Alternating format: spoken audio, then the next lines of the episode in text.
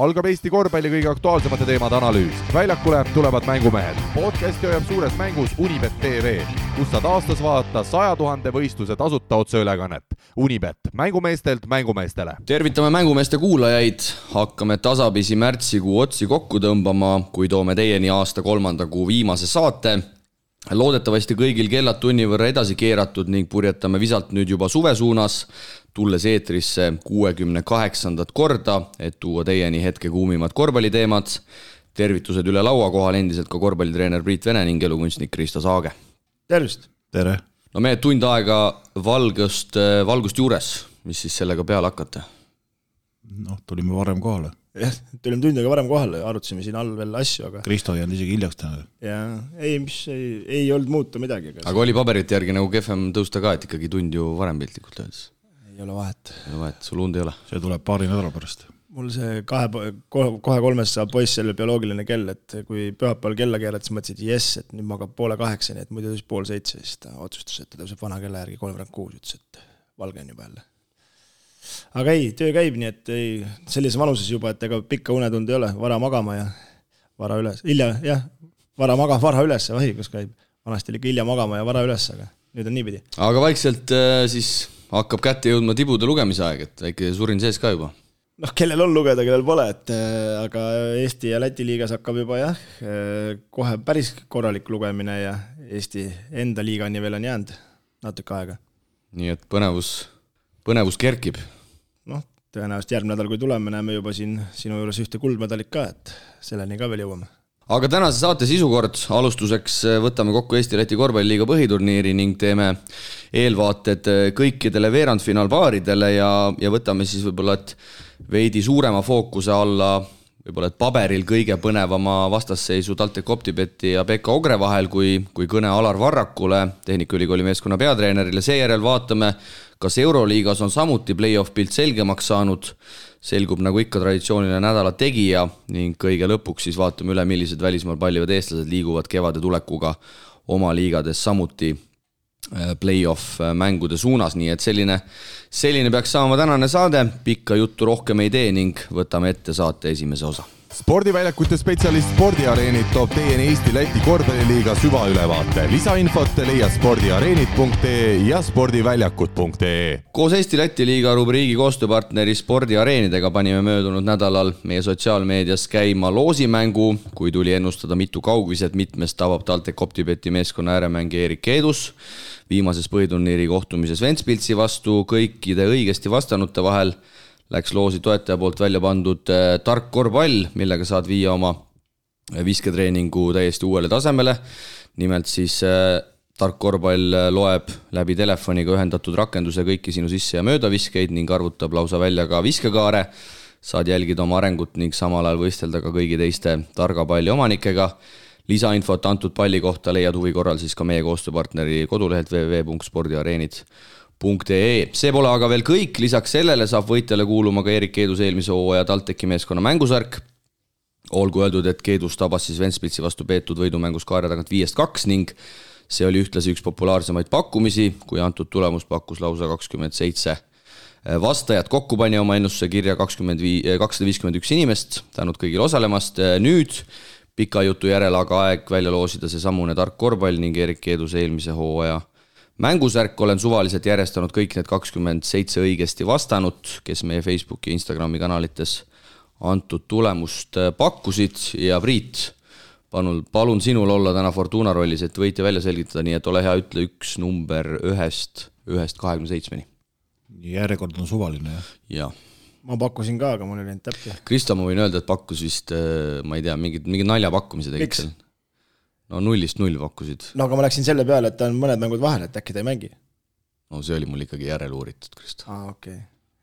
jaa, aga teinekord arvasin, et jah, okei okay,, see on nalja pakkumine, kas keegi pakkus veel nullist null, ma läksin selle peale, et kindlalt võite. no selge, Priit, nii, üks kuni kakskümmend seitse. no paneme seitseteist. seitseteist on meil korvpallisõber nimega Kristjan Rosar, palju õnne sinule kuulub siis spordiareenide poolt välja pandud tark korvpall ning Erik Keeduse eelmise hooaja mängusärk. ole hea, võta meiega ise ühendust ja toimetame auhinna sinuni.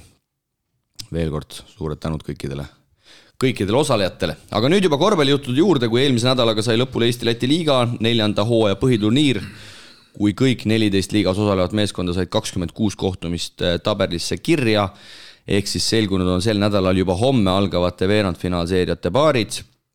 Enne kui hakkame mehed seeriatele eelvaateid tegema, siis võtame võtame kogu põhiturniiri kokku sel viisil, et alustame turniiritabeli tagantotsast ja anname siis hinnangu nendele meeskondadele, kes jäid play-off joonest allapoole.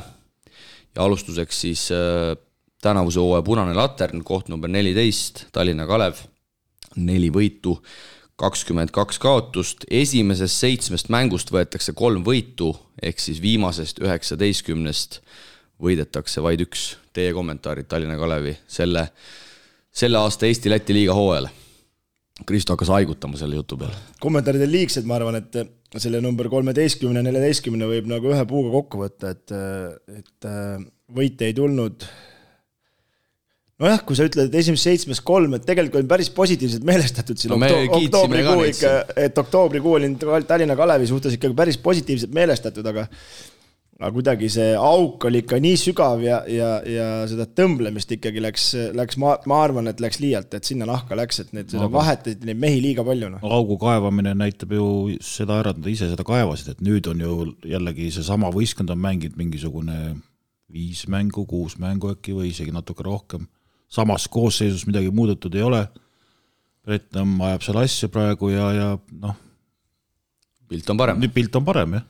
Et, et selles mõttes ikkagi. vahepeal käis mitme satsi jagu mehi läbi, no nad ei saagi ju oma pilti niimoodi paika, kui sa kogu aeg vahetad, noh. samas sügisel kiitsime just, et, et nüüd on mingi kooslus koos, mäng jooksis, aga siis hakati kohe jälle lõhkuma seda, et aga ikkagi tekib no, küsimus. sellise, sellise ehitusega viimane koht on päris hea ju. aga tekib ikkagi mehed küsimus, et kuidas ikkagi suuresti aastast aastasse sellest siis nagu aru ei saada, et las toimetavad, loksutavad paika ja tegelikult suudavad mängida küll. Vot ei teagi, see näitab esiteks seda, et alguses usaldatud Eesti mängijaid, Indid, Allemannid. no need ei saanud siis üldse. Need ei saanud üldse proovida, aga nüüd on põhirotatsiooni vennad, nüüd järsku sobivad, et järelikult äh, ei olnud sellel äh, klubi juhtkonnal, treeneritel äh, usku nendesse mängijatesse, nüüd on jälle mängijad pildil, noh, kas see on siis äh, õnn, ühe mehe õnn, teise õnnetus, raske öelda, aga minu arust ikkagi kõige suurem äh, mure on nendel kahe viimasel oleval võistkonnal see mängupilt, et nad ju tegelikult mängus üldse ei, ei püsinud, et siin need esimesed Tallinna Kalevi, need esimesed seitsmest mängust kolm olid päris toredad, isegi kas võitsid kõik kahekümnega, said esimesest seitsmest kahekümnega või võitsid kahekümnega aga, aga ikkagi selle sisu näitas, ma arvan, see, see Tartu mäng ära, noh. kui võtame näiteks noh, et kaksteist on Liepa ja viis võitu, kolmteist on Rakvere, viis võitu, no siis kui ikkagi noh, ma olen siin treeneritele rääkinud, et lähed ikkagi Leepasse mängima, sa valmistud ikka nii tõsiselt, et sa tead, et sealt, seal peab nagu mängima, sellepärast et seal tuleb vastu mingi süsteem. kui sa lähed Rakvere või Tallinna Kaleviga kokku, siis tuleb lihtsalt ära kannatada, ära joosta oma asjad ja ja see võid koju võtta, et, et nagu noh, selline vahe on ka veel sees, mis sest, et Liepaja noorematel kuttidel on ka ainult viis võitu, aga lihtsalt see mängupilt ja organisatsioon on ikkagi teistsugune. nii on. no Kalevi eelmise nädala mängud olgu ka ära öeldud, teisipäeval siis võidetakse Estikate raames Viimsit kodus kaheksakümmend seitse, kaheksakümmend üks, paugutatakse vist mängu peal oli lausa viisteist kolmest, ehk siis äh, tekib lausa võiduseeria kahemänguline, aga laupäeval siis sai ise kommenteeritud Kalevi viimast Eesti-Läti liiga põhiturniiri mängu ja kodus kaotatakse Raplale neljateistkümne, kuuskümmend neli, seitsekümmend kaheksa. Ronald Mägi kakskümmend kolm punkti ja ja noh, ei ole kunagi minu lemmikmängijate hulka kuulunud, aga see näitab ka ikkagi natukene, et, et tuleb lasta sellel võistkonnal settida, trenni teha, vormi saada ja siis tegelikult, kui sul ikkagi kuus välismaalast on satsis, no midagi peab sealt ikkagi ju tulema. Noh, midagi peab tulema, aga kui me konkreetselt selle viimase mängu võtame, siis no Rapla oli ka ikkagi üks õnnetuste õnnetus, et no oleks Maarja Paiste mänginud, oleks võinud isegi võib-olla kolmevõiduline seeria olla, et olnud, et tegelikult ikkagi väga vabalt sai visata see Rapla peale ja siin kolmandal veerandal murtigi ju nelja-kolmesega see mäng ära tegelikult, et muidu sinnamaani oli võrdne mäng. aga siia Kalevi juttude lõppu saja kahekümne viie päevane kaotuste seeria, mis siin vahepeal siis üleval oli, kas see võib olla üldse läbi aegade Eesti, Eesti liiga rekord? või on mõni selline sats ka teie mälu järgi olnud, kes pole liigas mitte ühtegi võitu saanud mingil hooajal, kas neid noortesatse on selliseid olnud? kunagi ammustel aegadel meistrisarjas on küll olnud, et kindlasti on see, Audentes oli ka siin üks kandidaat ja ühe sai, aga kas see, kas see just sada kakskümmend viis päeva kestis, seda ma ei oska sulle öelda, et et siin neid satse ikka on olnud omal ajal ja ega ma isegi noorena mängides KK Rakverega, ega seal ka midagi no ma pigem just jah, võib-olla mõtleks selliseid võistkondi ja neid noortevõistkondi on olnud, aga ei no kui me võtame ikkagi viie, viie välismaalasega, siis on ikkagi ebareaalne mõelda, et niisugused asjad saaks juhtuda, et ühte, ühte ärakäkkimist play-off'is ma mäletan Heino Endeni poolt, kus nad suutsid kõige suurema eelarvega kõige viimaseks jääda, aga, aga see oli play-off'is, et see Otroonik vist? Otroonik jah, et aga seda, seda, et äh, mõõna, et, et üldse ei saa välismängijatega, noh, ega see Ida-Virumaa sats ka ju omal ajal ei olnud nüüd kõige teravam pliiats, et ma ei mäleta, palju nad võite said, aga aga vast ikka midagi said liigume edasi, koht number kolmteist ja kahjuks taas Eesti sats äh, Rakvere Tarvas, viis võitu, kakskümmend üks kaotust, Rakvere siis kaotab kuus esimest hooajamängu, seejärel tulevad ka mõned võidud ja viimasest kümnest mängust võidetakse siis vaid üks.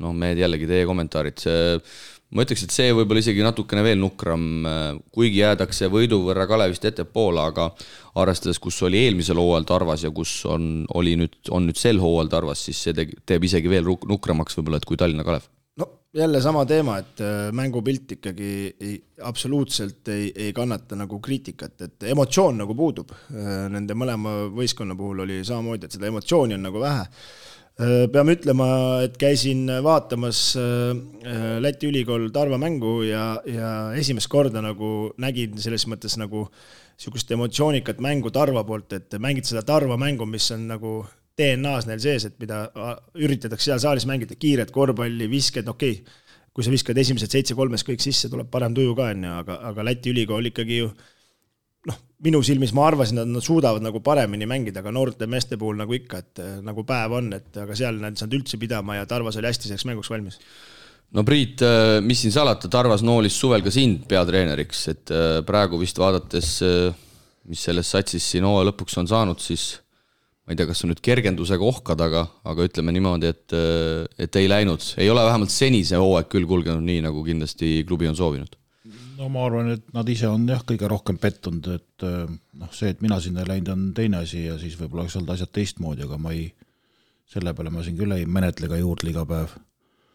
aga eks neil endal on kindlasti kõvasti juurde panna, no et ega noh, nagu ma ütlen vahest, et numbrid ei valeta ja tabeliseis ju räägib enda eest, et ja noh, nagu Kristo ütleb, et tõesti, et see mängupilt on nagu, nagu nii kurb, et äh, et no ma ei tea, kas seal Estikatel tuleb mingisugust üllatust või ei tule, aga, aga noh, eks nad seal lõppu jäävad ja, ja raskeks neil läheb. ei no siin ainuke üllatus, mis tulla saab, et kolmandal aprillil siis panevad Tallinna Kaleviga omavahel, et kumb selle mängu võidab, see teeb suure sammu play-off'i edasi, sest et okei okay,, Rakverel on natukene kergem. kergem seis jah, praegu on siis mõlemal viis võitu. Kaks, selles... kaks võtma. ei noh, et kui peaks Kalev kaotama Rakverele, siis nad peavad kohe kaks võtma, kui, kui Tarvas kaotab, peab kuskilt ühe saama ja Tallinna Kalev ei saa, et selles mõttes on natukene oma positsiooni paremaks teinud, aga aga siin, nagu sa praegust küsisid Priidu käest, et kui tema oleks treener, aga siin see, seda ei saa nii võtta, et hoopis teised treeneril on hoopis teine käekiri äh, igal treeneril ja, ja võib-olla oleks hoopis teised välismaalased, no oleme ausad, nende Tarva välismaalaste ikka korralikult alt mindud, et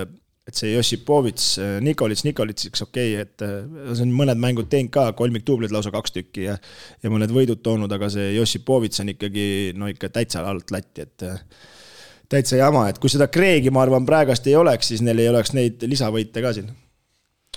ja Tarvas siis eelmise nädala, nagu Kristo juba mainis, kolmapäeval viimane Eesti, vabandust, see oli vist eelviimane Eesti-Läti liiga mäng, kui kodus võideti Läti ülikooli, nagu Kristo ka ütles, alustati siis kohe kaare tagant seitsmest seitse, suurim edu Tarval selles mängus kolmkümmend viis, aga viimane veerandaeg äh, Läti ülikool võidab selle kolmkümmend neli, kaheksateist, aga lõpuks ikkagi Tarvale kaheteistkümne punktiline võit, aga aga eks see näitab ka ikkagi seda Tarva selle hooaja sisu, olen isegi Kristoga korduvalt neid mänge seal saalis sel hooajal kommenteerinud ja seda üles-alla asja on ikkagi väga palju, et kohati ongi täpselt selline seitsmest seitse kolmesed ja siis on jälle vastastele kolmkümmend neli kaheksateist. Ja, ja kahjuks siis Rakvere ka laupäeval ei suutnud aidata Viimsit selles osas, et Ogrele suurt vastupanu võõrsil ei suudetud näidata, mis on, ütleme, et tegelikult vaadates ka koosseisu üsna loogiline ja Tarvas siis kaotab oma viimase võiduniiri mängu Lätis seitsekümmend viis, üheksakümmend viis, aga, aga taas ka veidi positiivset, esiliigast tulnud Erik Kaasik siis oli üheksateistkümne punktiga näiteks võistkonna kõige resultatiivsem, noh temast me oleme siin ma näen, ma näen, ma, ma näen selles mõttes siin isegi natuke rohkem positiivset kui ainult see Erik Kaasik, et Tarvas ikkagi suudab Ognele seitsekümmend viis punkti visata. okei okay,, see on teada, selge, et nemad ise ei suuda kinni võtta, aga, aga see mäng nagu nii kipsis ei olnud, et see on erinevaid moodi, kuidas sa võid kahekümnega kaotada, et ma arvan, et see pigem oli positiivne kahekümnene kaotus aga Tarvas siis nagu öeldud, äh, mängimas Tallinna Kaleviga sel pühapäeval Nordi spordihoones kell neli ja lisaks sellele Tarval jäänud Estikate raames veel kodus Tartu, kodus Pärnu, kodus Viimsi ja Tallinna Kalevit ootavad ees lisaks Tarva mängule kodus Rapla, võõrsil Pärnu, võõrsil TalTech, võõrsil Cramo no siis ongi selge, et, et, et. kes selle mängu võidab, sellel võidab, on päris võidab, sest, et, kõva eelis juba ikkagi. natukene, natukene palju on loota, et, et Cramot ja Pärnut hakkab Tallinna Kalev võitma. ja, ja, ja see on natukene võib-olla palju loota, et võib-olla siin Raplat võivad veel nahutada, et olenevalt siin Rapla päevast ja tujudest siin mõndadel mängijatel, et ja olgu see siis ka ära öeldud, et hetkel Estikate tabelis mõlemal viis võitu Kalevil üks mäng vähem peetud ja omavahelistes mängudes hetkel Tarvas on peal kaks-null, ehk siis isegi kui Kalev peaks selle nüüd kolmanda mängu võitma, siis kui meeskonnad koguvad võrdse arvu võite-kaotusi, siis Tarvas jääb ettepoole ja üks meeskond siis Eesti meistrivõistluste play-off'ist peab sel hooajal suu puhtaks pühkima, nii et selles osas kerge intriig ikkagi seal tabeli tagumises otsas on ka täitsa, täitsa olemas, aga liigume edasi, koht number kaksteist, Liepaja viis võitu, kakskümmend üks kaotust, ehk siis Tarvaga sama saldo, aga omavahelistes mängudes edu Liepajal ja mäletame ju, et Liepaja võitis kohe hooaja avamängu kodus lisaajal Tarva vastu sada viis, sada. Aga eks ka neil raske hooaeg, sisuliselt seal Läti koolipoistega mängiti, mitte ühtegi legionäri. meeskonna liider Werner Skoh siis liikus äh, poole hooaja pealt Itaalia kõrgliiga meeskonda Cremona, kus ta väga seal jalga alla tegelikult saanud ei ole, nelja mänguga seal circa üksteist minutit ja Liepaja siis viimasest üheteistkümnest mängust võidab äh, vaid ühe.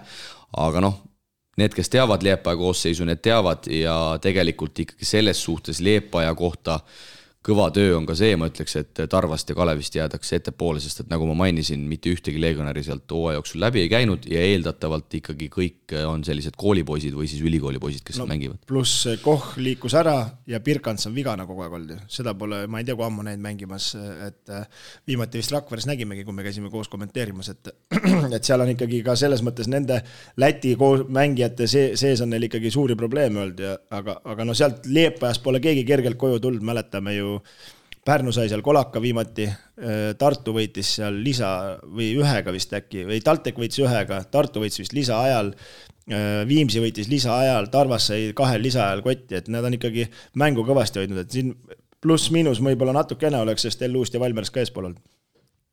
ja nagu sa, Priit, mainisid, siis äh, Leepaja vastu kellelgi midagi kerget sel hooajal ei olnud, seal on väga kogenud treener, noh, mitte küll vanuse mõistes, Artur Svissotskis Rubenis, kes on siin juhendanud nii Ventspilsi, Ogret kui ka Läti noortekoondiseid, hetkel peaks olema Läti rahvuskoondise üks abitreeneritest, et seal on kindel süsteem, mida noored mehed mängivad ja, ja sa pead ikkagi alati selle võistkonna vastu valmis olema.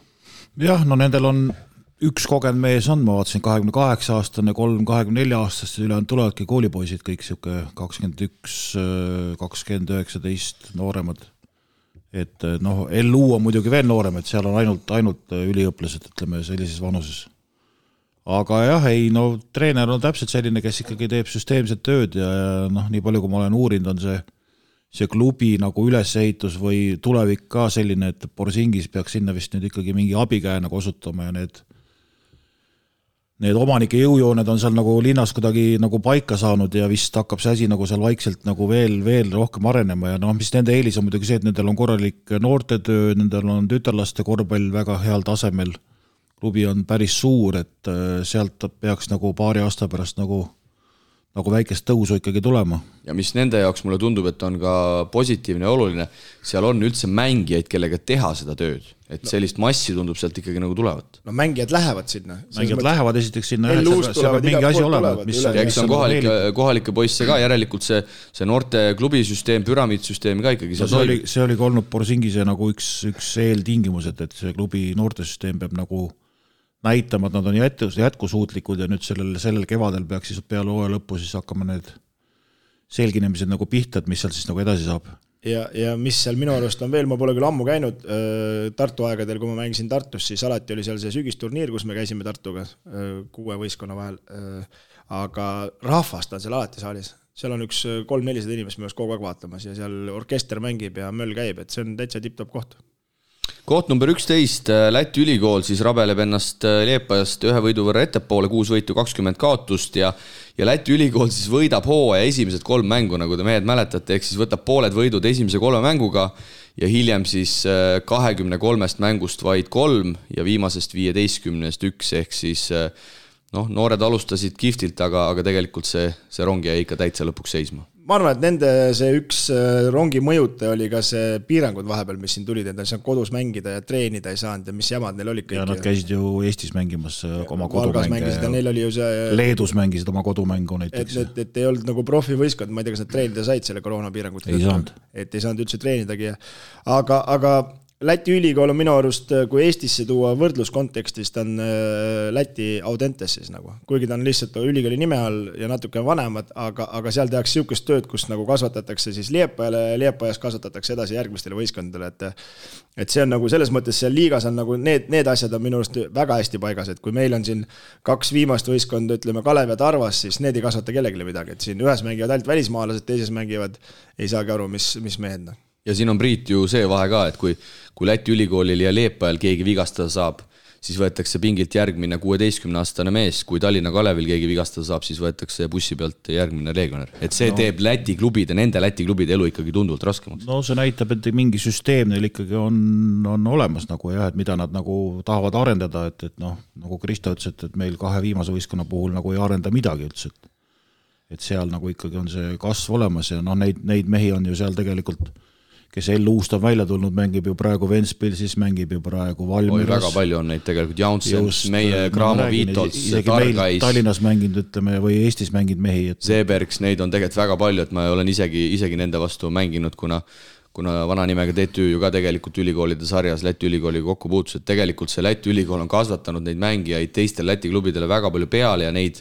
neid tuleb veel ja kui ma nendest vigastustest rääkisin, siis tegelikult ega Läti ülikoolil oligi, kui üks korvialune jõud, näiteks Viksne või Mesulis oli, oli väljas, siis, siis noh, tegelikult neil läks kohe raskeks ja see oli tegelikult ka täitsa nagu no, loogiline. see on täpselt seesama mure, nagu kui me võtame siin praegust esiliiga konteksti kähku sisse korraks Audentesega, et pikkasi mängijaid ei ole ka seal ülikoolis niimoodi võtta, et, et seal on lihtsalt need äh, profidel on, äh, ostavad äh, korvi alla jõudu, aga, aga ma räägingi, et seal Liepa ja kui Läti ülikool on täpselt niimoodi, et mängivad just sellepärast nii üles-alla, et noortel mängijatel on nii, aga treener, ta ei jää nagu ühtede meeste peale kindlaks, ta kogu aeg vahetab, ta paneb, annab kõigile võimaluse, noh, teinekord lihtsalt sellega võitu ei tule, aga pikas perspektiivis on see kasulik koht number kümme, Valmera kaheksa võitu, kaheksateist kaotust, esimesest neljateistkümnest mängust võidab Valmera vaid kaks ja viimasest kaheteistkümnest siis kuus, nii et Valmera võib öelda, et hooaja teises pooles saab oma vankeri paremini liikuma ja, ja mingil hetkel nagu tundus juba, et saavad võib-olla play-off'i jaoks ka ohtlikuks, aga, aga see oli selline, selline hetkeline ja lõpuks siis lõpetatakse kaheksa võidu ja, ja kaheksateistkümne kaotuse peale. no Valmiera ka siin legionäridega väga ei hiilanud, sisuliselt kaks neist, neid läbi käis, lõpuks toodi ka üks noor Ukraina poiss, aga tema sai vaid ühe mängu kirja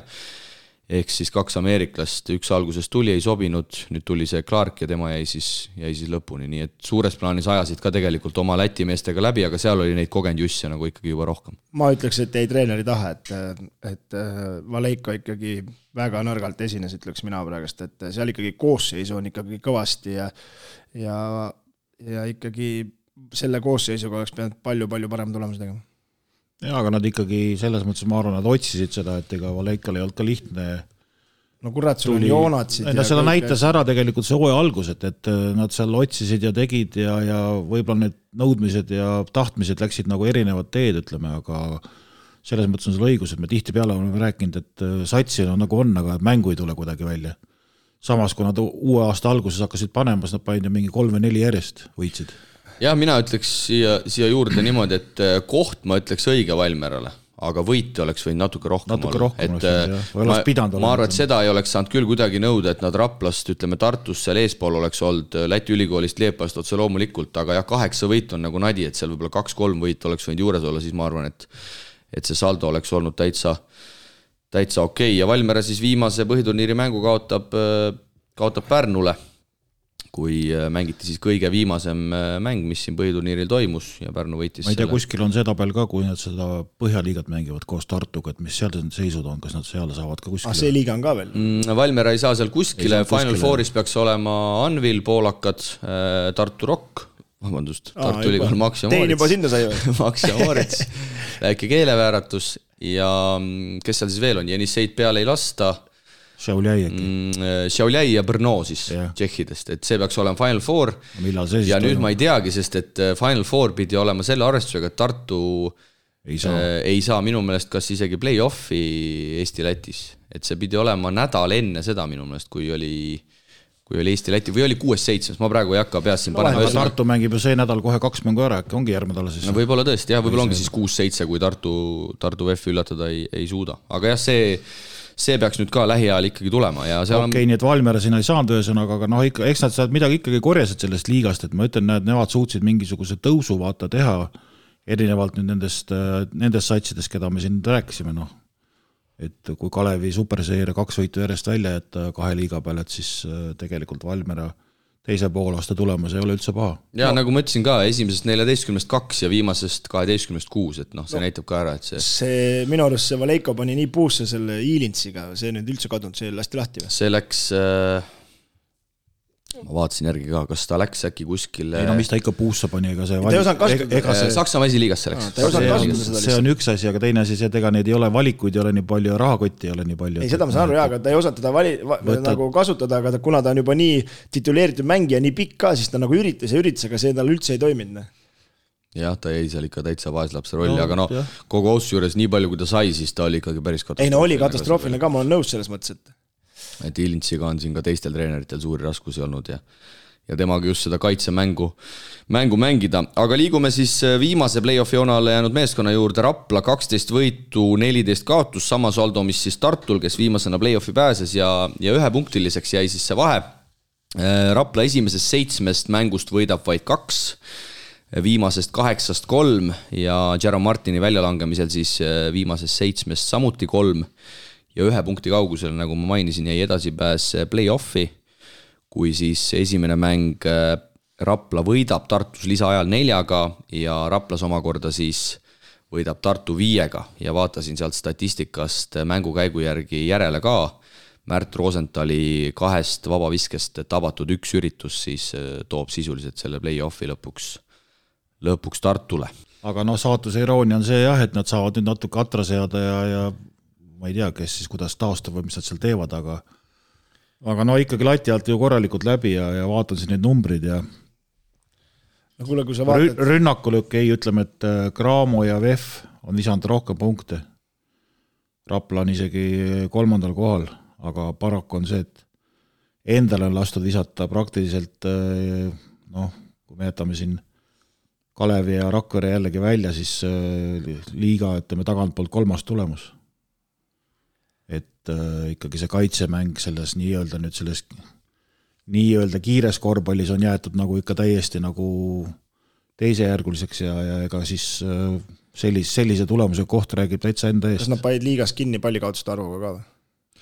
enne viimast Kalevi mängu oli neil parim, kaheksateist, negatiivses mõttes parim, Kalev oli seal kohe seitsmeteistkümnega järel. ma nüüd pärast seda, seda laupäevast mängu ei ole, ei ole vaadanud, kas jõujooned seal muutusid, aga noh, suures no, plaanis ikkagi, mõte jääb samaks. ja lõppu ikkagi, et selles mõttes ikkagi noh ma ei tea, siin sa võid rääkida siin ebaõnnest ja kindlasti. no mis see ebaõnnest, ei saa midagi rääkida. ei, ma mõtlen selles mõttes, et keegi on siin, ei, ma mõtlen selles see, mõttes vigastuste ja asjadega. no aga... jaa, aga see saag hakkas ju sügisel pihta, kui sa komplekteerid võistkonna poolikult ja hakkad trenni tegema. aga seda ma ju mehed ütlesin ka, esimesest seitsmest mängust võideti kaks ja seal on ju selge põhjus, miks võideti seitsmest esimesest kaks, sest et meeskonda ei, ei olnud ja, ja sinu küsimusele vastuseks äh, Rapla seitseteist koma viis palli kaotust keskmiselt, Tallinna Kalev seitseteist koma kolm, nii et jäädi küll esimeseks selles arvestuses. ja, ja, ja nüüd me, nagu me ka sügisel rääkisime, et, et tahavad kiiret korvpalli mängida, jõuame jälle selleni, kas on mehi, kellega mängida. ja nüüd, kui me võtame selle Jerem Martini ära, siis tagaliinis pole venda, kellega mängida kiiret korvpalli, sest nad ei oska mängida kiiret korvpalli, see, et sa kiirelt peale uhad, see ei tähenda kiire korvpalli mängimist.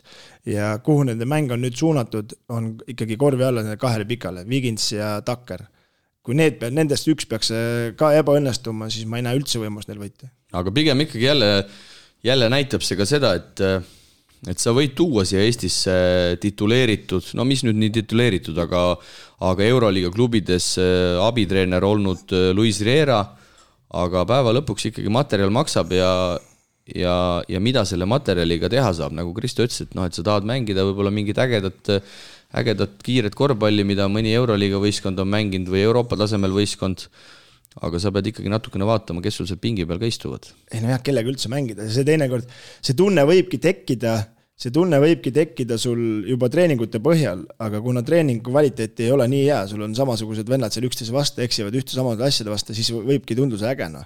aga nüüd on ju näha, et, et, et ikkagi Tom Kaldre, Välb, Ruubel, need ei ole suutnud seda läbimurret teha selles kiires korvpallis, sest nii kui Martin välja kukkus, nüüd vaatavad Paasoja otsa, noh.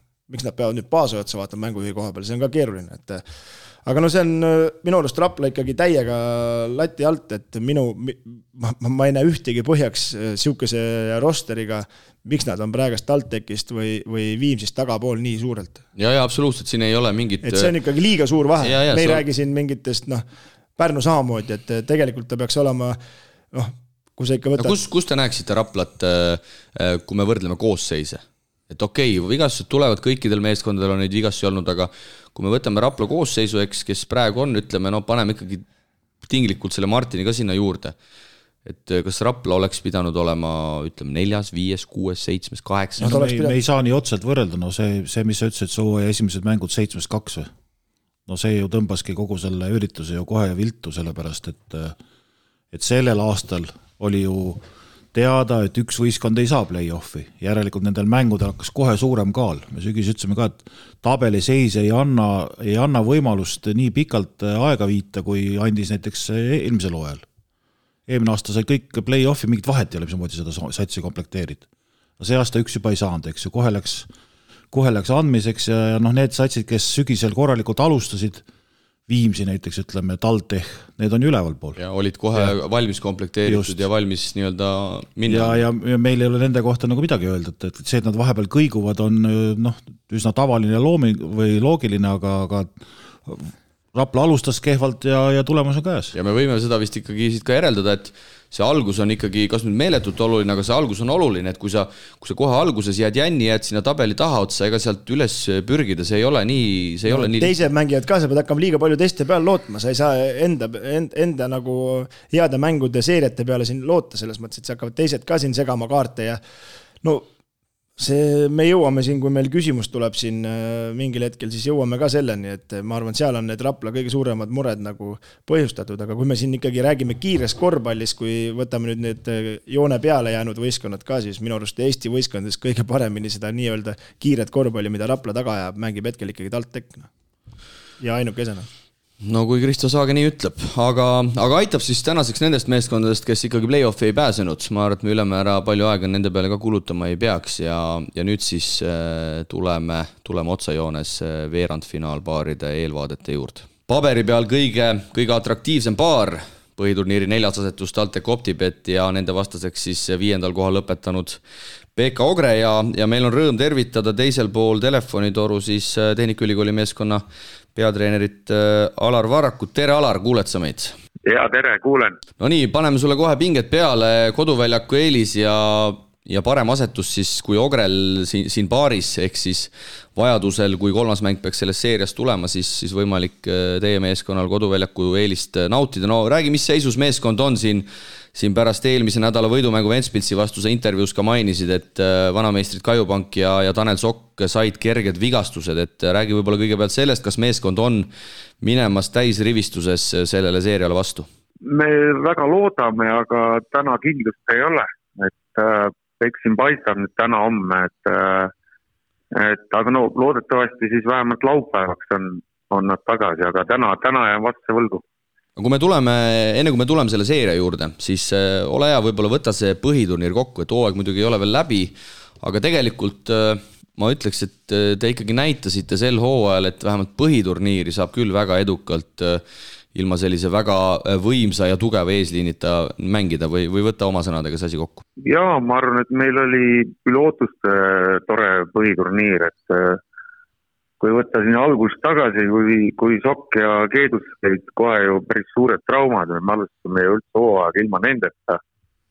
Ja suutsime ikkagi niisuguse normaalse protsendiga võidulainel olla, siis nad mingi hetk tulid tagasi, keegi teine vigastada, siis vahepeal mängijaid läks ära, tuli Silvers asemele, siis me olime vahepeal kollektiivselt koroonas äh, ja nii edasi, nii edasi, me oleme kõik need perioodid suutnud äh, üle elada ilma suuremateta, suurema kadudeta nii-öelda ja me pole niisugust kaotuse seeriat nagu tunda saanudki, tuh-tuh-tuh, sülitan kolm korda üle õla.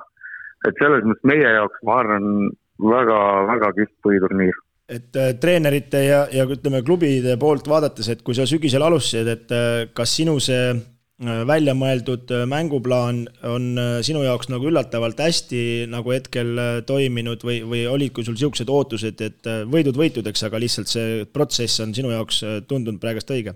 nojah, patt oleks nuriseda, alati saab paremini, igast asju saab paremini teha ja, ja, ja mingeid detaile, asju siiamaani lihvime veel, kuigi märts hakkab läbi saama. aga, aga noh, suures plaanis jaa, kui lõpuks see roster nagu paika sai ja, ja, ja ma arvan, et noh, me tegime ikkagi tagantjärgi õige otsuse, et arvestades äh, seda rahasummat, mis meil kasutada oli ja kuidas me siis nagu võistkonda komplekteerima hakkasime, siis tagantjärgi tark olles ma arvan, et me tegime suht-koht õigesti, et kui me oleks seal pannud mingi suure hunniku raha mingi tsentri peale ja sealt tagaliinist äh, loobunud mingitest mängijatest, me ei tea, kuidas see oleks, äh, kuidas see oleks mõjunud meile. aga noh, tibusid loetakse kevadel, eks paistab siis veel kaks küsimust kiirelt äh, minu poolt ennem, et äh, kas esiteks sinu jaoks on suur üllatus, et äh, nii-öelda tsentri ja neil, noh, ütleme ikkagi pigem tsentri koha peal Oliver Metsalu on nii küpset mängu näidanud ja neid ikkagi liigutusi ja asju teinud minu arust perfektselt? ei no mis perfektselt, eks me oleme ikka no oma pikkuse kohta selles mõttes, oma pikkuse kohta mõtlen. ai, seda küll, no eks tal on omad plussid jälle, ega ta on teiste nii-öelda pikemate jaoks jälle teistmoodi ebameeldiv, et ta on nagu kiirem ja agressiivne ja aga noh, siin kasvõi võtame see eelmine, eelmine Ogre mäng, mis me seal mängisime, et eks meil on siin tihtipeale olnud lauavõitluses ikka, me peame kollektiivselt ikka väga palju energiat lauavõitlusse panema ja ja kui statistiliselt vaadata, siis põhiturniiril tegelikult me kaotasime üksikuid mänge ainult lauavõitluses, mis on ka väga kõva saavutus sellise, sellise rosteri juures ja aga ei, Metsalu on muidugi, muidugi väga tubli, et äh, et Toomas Raadik samamoodi ja, ja kõik need Kajupangad ja kõik, kes on seda kohta siin mänginud, et äh, on, on muidugi halbu momente, aga ka summa summarum ikkagi kindlasti kiidusõnad. ja teine küsimus on, et äh, kui Sokk ja Jurkatam ära liikusid suht lühikese vahega, et äh, kas oli pikalt kaalumist välismaalase võtmise ja kuidas Childressi otsa siis lõpuks ikkagi sattusite, et, et ma mõtlen pigem äh, nagu seda, et, et seda mängijat, kes teie koosseisu sobiks, otsisite pikalt? no jaa, et eks meil teatud raha hulk nagu vabanes, aga, aga seda ei olnud sugugi palju ja, ja välismaalase toomine lühikeseks perioodiks ongi, pane siia korter, lennupiletid, auto, litsents, muud asjad juurde, siis see ongi juba praktiliselt ühe mängija palk, kui sa arvestad nagu lühi, lühiperioodil, et meil lõppkokkuvõttes oligi võimalus üks mängija tuua ja, ja, ja meie otsus oli treeneritena, et, et toome pigem niisuguse terava tagamängija ja ja käisime need nimed üle ja, ja Silveritsi otsa sattusime ja, ja hakkasime temaga suhtlema, meil oli siin teisi nimesid ka, aga, aga, aga lõpuks ikkagi väikse riski võtsime ja läksime Silveritsi teed, siiamaani ma arvan, et me tegime õige otsuse. okei okay,, see on nüüd äh, kõik juba selles mõttes ajalugu, et äh, et põhiturniir läbi ja ja kohe tulevad tähtsad mängud, et võib-olla sa nüüd vaatad selle pilguga või, avad paar kaarti näiteks, et kolmapäeval esimene mäng, et siin kõik, kes kuulavad ja vaatavad teie mängu ja kaasa elavad, et mis sa nagu selle Ogre kohta ütled nagu laias laastus, et äh, ärme nüanssidesse lähe ega ega ühtegi skaudingu momenti ava, aga lihtsalt Ogre mõned märksõnad, mis on nagu teie, teie plussiks ja teie miinuseks, ütleme, et võib-olla niisuguse üldise, üldise vaatega nagu sa oled nendega no, mänginud ka, eks ju, et sa tead ja vähe võistkond on muutunud, eks ju?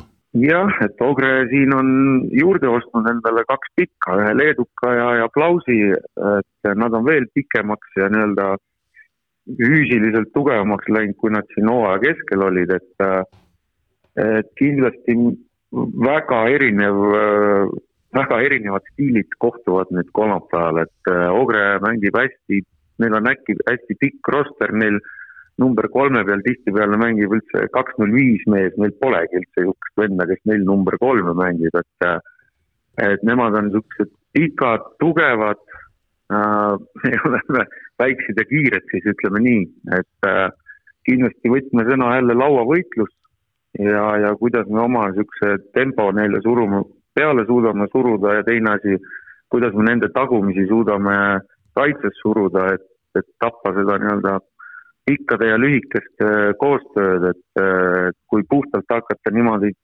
tika-taka nendega mängima, siis, siis ma arvan, et pigem on suuremad šansud Ogrel, kui me suudame oma niisuguse agressiivse kaitse ja kiire mängu peale suruda, siis pigem on trumbid nagu meie käes. räägime, Alar, võib-olla veidi ka sellistest võtmemängijatest just Ogre poolelt, et et eks need nimed ilmselt väga suured üllatused ei ole, et keda, keda sa sealtpoolt näed, kelle õlul see Ogre mäng sel hooajal enim on seisnud?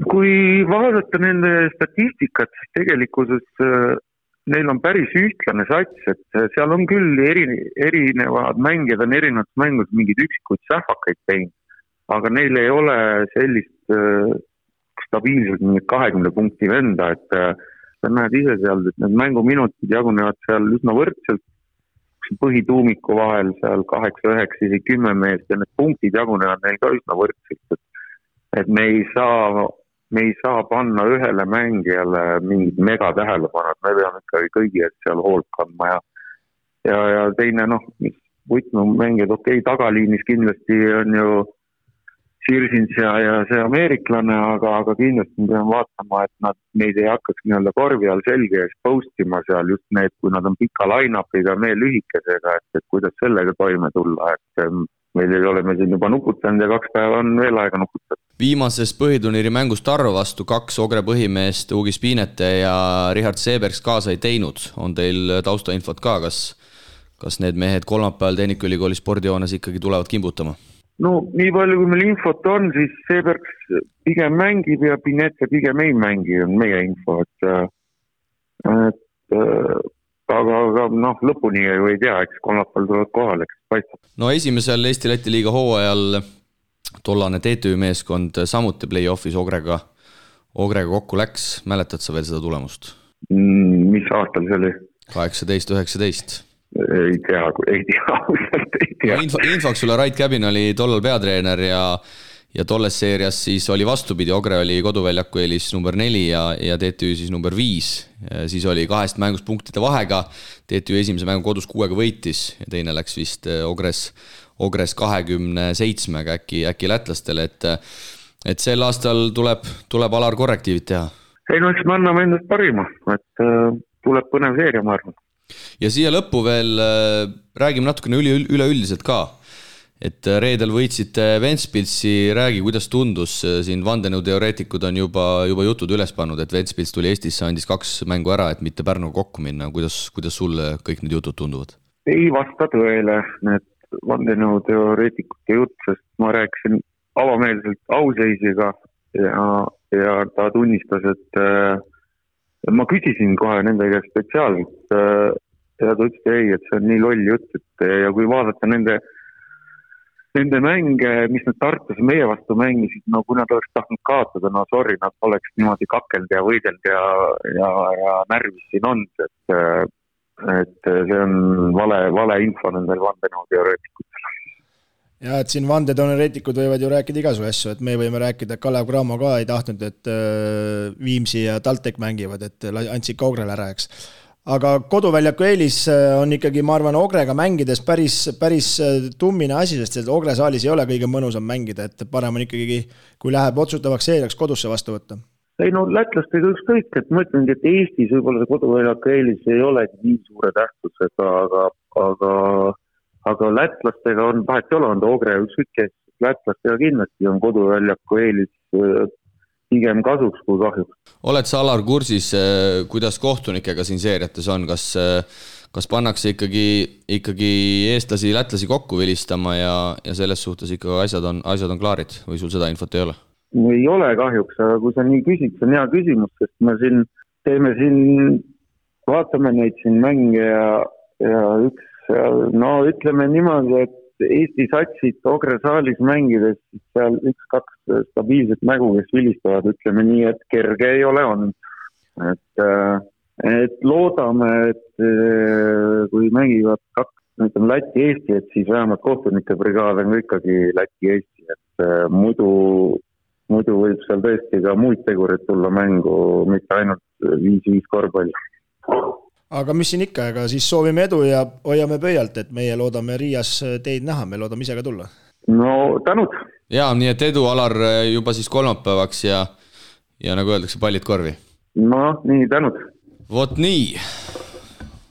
TalTechi siis ees ootamas äh, Pekka Ogre, nagu öeldud, neljas-viies asetus põhiturniiril, TalTechil on äh, koduväljaku eelis, aga kui siit nüüd ise jutu järgi edasi kerida, siis, siis äh, kindlasti mehed mitte midagi lihtsat, Ogrel on selgelt seda gabariiti rohkem ja ma arvan, et väga palju saab selles seerias olenema Varrakust, Killingust, kuidas see mänguplaan suudetakse paika sättida ja muidugi, kui hästi mehed sellel platsil eh, ellu viivad. no ma arvan ka, et siin Varrakust, Killingust eh, väga palju enam ei olene, et on ikkagi no nagu öeldakse, vaata, play-off on niisugune mäng, kus, kus tulevad mängijate mingid ikkagi niisugused omadused veel rohkem välja, et, et põhiturniiril mõni mees on eriti kõva mees, mõni mees on trennis eriti kõva mees, et siin kui me võtame Ogre mängu, esimese mängu, mis oli siin, nägin, okei okay,, seal olid teised olukorrad, aga kui suudab niisuguse intensiivsusega mängida äh, Äh, TalTech ja leida need äh, kiired visked siis äh, ja ära panna,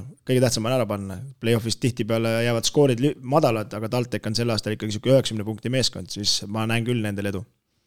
Priit noh, ega ta murekohad ju tegelikult, nagu ma küsisin, ta tõi ju välja, et, et ikkagi see abistav kaitse ja abistav kaitse ja mis ikkagi siis Sirsiga saab, et, et kas nad saavad ta siis rajalt maha või ei saa, sellepärast et see on ikkagi võistkonna mootori aju ja, ja kui tema näiteks saaks nagu kinni, siis on nagu kaitse poole pealt okei okay ja noh, muidugi rünnakul jah, et nagu Isto ütles ka, et et siin hakkavad mängima niisugused ekstra asjad ja mõnikord on vaja niisugust kahte rasket kolmest ja see mäng võib täiesti muutuda noh no, no, tulejõudu peaks ju tegelikult TalTechil olema, et, et, et eks siin küsimus ongi see, et kuidas abistav kaitse hakkab toimuma, et nagu, nagu Alar ütles, et ega siis line-up'id on ju natuke erinevad ja, ja Ogrel nagu seda füüsilist jõudu tegelikult on, aga, aga kindlasti on selle vastu rohud olemas.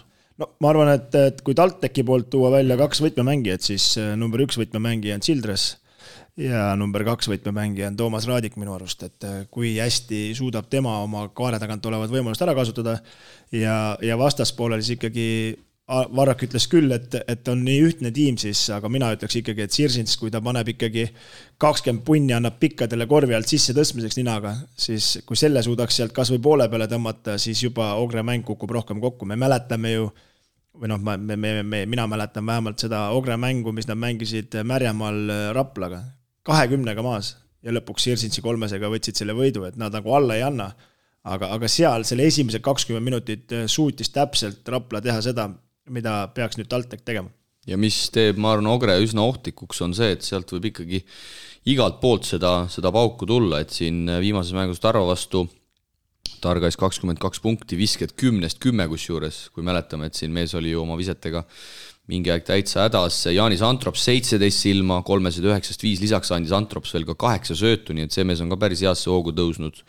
ja Sirsnits siis vaid kaheksateistkümne mänguminutiga kuus punkti, üheksa resultatiivset söötu, et et kui me paneme veel Sebergsi ja Piinete sinna juurde, kes siis selles Rakvere mängus ei osalenud, siis neil on tegelikult selline kümnemeheline väga korralik tuumik, kus tegelikult iga mees võib heal päeval sellise viieteist, kahekümne punktilise mängu teha. Selgelt on näha, et sa seda mängu ei näinud, et äh, rahu ära seda statistikat nüüd nii hoolega vaata, et see oli ikkagi niisugune treeningmäng, aga, aga mis ei no päeva lõpuks, mis see vahet on? sa lööd, no lööd vastase ära, paned kaheksateistkümne minutiga üheksa söötu, seda ei võta sult keegi ära, on see treeningmäng või, või päris mäng? jah, et seal, et on, kuhu panna ka vaata, et kaitse, kaitset nagu ees ei olnud, selles mõttes edasi öelda, aga mis, mis, mis on siin võib-olla margilisema näitajaga, on see, kuidas nad Craamoga mängisid, et äh, mis oli kuuskümmend neli seitsekümmend kuus, et, et nad lasid kuuskümmend neli punkti Kalev Cramole visata. Kalev Cramo võttis kolmkümmend kaheksa kolmest, viskas kuus sisse, nüüd võta, võta nüüd kinni, kas see oli, ei näinud seda mängu kahjuks, veel korra ütlen, et, et, et kas see oli nüüd hea kaitse või ülikehv viskepäev. et kui me nüüd siin äh, jõuame pärast Viimsi juurde ja Cramo juurde, siis, siis saab nagu seda arutada uuesti aga Ogre ameeriklane siis praegu vaatan Brentis Nixon, keda siin paar korral olen kommenteerides ka mängimas näinud, siis Cramo vastu näiteks kolmekümne minutiga üheksa silma, üksteist lauda, kuus söötu. et, et see mees on ka ikkagi saanud, mulle tundub ikkagi jalad vähe paremini alla ja, ja, ja Ogre on kindlasti kindlasti ohtlik meeskond ja, ja me ei tea ju, mis seis on Soku ja Kajupangaga, sest et nii palju, kui mina olen kuulnud, siis Tanel Soku osalemine nendes mängudes on ikkagi väga suure küsimärgi all ja kui see Priit nii on, siis äh, TalTechil on ikkagi võib-olla play-off'ide jaoks kõige olulisem lüli isegi, isegi. no see on puud. jah, kui see nii läheks, siis oleks ikkagi suur kaotus, sest Tanel on selline mees, kes äh, mõne minutiga suudab mängukäiku nagu muuta. teine, teine, teine mure on nüüd see, ütleme, või, või no kuidas siis võtta, kelle poolt vaadata, aga, aga nüüd hakkab siis selguma see see nii-öelda meie see sügisene arutelu, et, et kas siis ilma tsentrita, ütleme Just kas ilma tsentrita medaleid saab. jah, et põhiturniir on, on päeva lõpuks tore vahva. võrdleme nüüd nagu Ogre satsiga konkreetses võrdluses, siis tundub, et ei saa. no jah, et äh, siin äh, võin vaikselt puusalt ette ennustada, et, et siin tõenäoliselt läheb julmemaks vahetamiseks ja kas siin üks-üks klassi peale Childressi TalTechi mängijatel, kui Soki ei mängi kaasa, on. et äh, kindlasti ei lasta neil kergelt kolmeseid panna ja tuleb rohkem korvi alla purjetada ja siis, kuidas nende pikkade juurikatega seal kokku põrgata. jah, tuleb igal juhul tummine seeria. teeme ikkagi nagu tavapäraselt väiksed ennustused ka. süda küll tilgub verd, aga, aga panen Ogrele kaks-üks selle seeria. no mina ikkagi tahan, et Eesti võistkond oleks seal Riias ja ma panen kaks-üks TalTechile. Priit? ma ei saa siis kaks-ühte panna. ei, saad ikka panna, kes see, kes see keelab? ei, seda küll, jah. no ma ei tea ma olen. kurat, kui sina ka ei tea, kes siis teab? ma ei tea selles. siis peab ikka väga tasavägine. ma ei tea selles, ma ei tea selles mõttes, et mida, te, mida teie arvate, aga mina panen nüüd kaks-null Ogrele.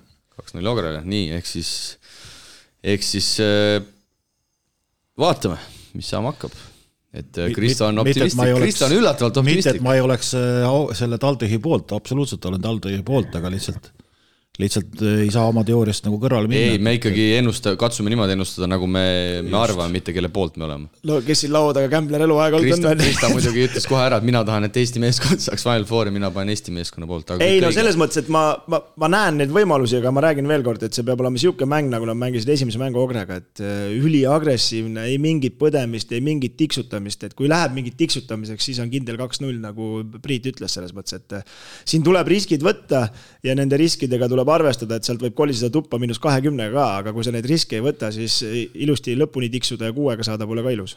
jah, ma lihtsalt kardan, äh, põhjendus ka, miks ma kaks-üks korra võin, ma lihtsalt kardan, et see gabariit äh, selles seerias pääseb, pääseb maksusele ja no esimene mäng on kõige olulisem, selge on see, et Ogrest nad äh, tõenäoliselt äh, no kui nad siit, äh, kui nad siin Tallinnas esimese mängu kaotavad, siis tulevad kaks-nulliga koju ka, aga kui nad suudaks panna surve Ogre poole peale ja esimese mängu ära võtta, siis ega need pallid nii kergelt seal Ogre saalis Ogrel ka endal sisse ei hakka kukkuma ja see, see, see võiks olla see murdekoht minu jaoks. jah, sest et noh, ma arvan, et sellel oleme kõik ühel meelel, et seal on väga raske, et TalTech ikkagi esimese kodus peab igal juhul äh, kätte saama, et, et see seeria no, kohe selg vastu seina lüüa, et, et, et, et panna pinge peale. kui no. esimene, nagu sa mainisid, siin kodus ära läheb, no siis seal mängu tagasi tulla ikkagi ikkagi ma kujutan ette väga no üle väga oma varju hüppamine, siis selles mõttes, et ikkagi TalTech peab siis tegema midagi sihukest, mida nad sel hooajal veel teinud ei ole ja, ja, ja aga no ma, ma ikkagi jään selle enda juurde, et, et sensatsioon jätkub ja, ja Varrak saab ka Final Fouril osaleda.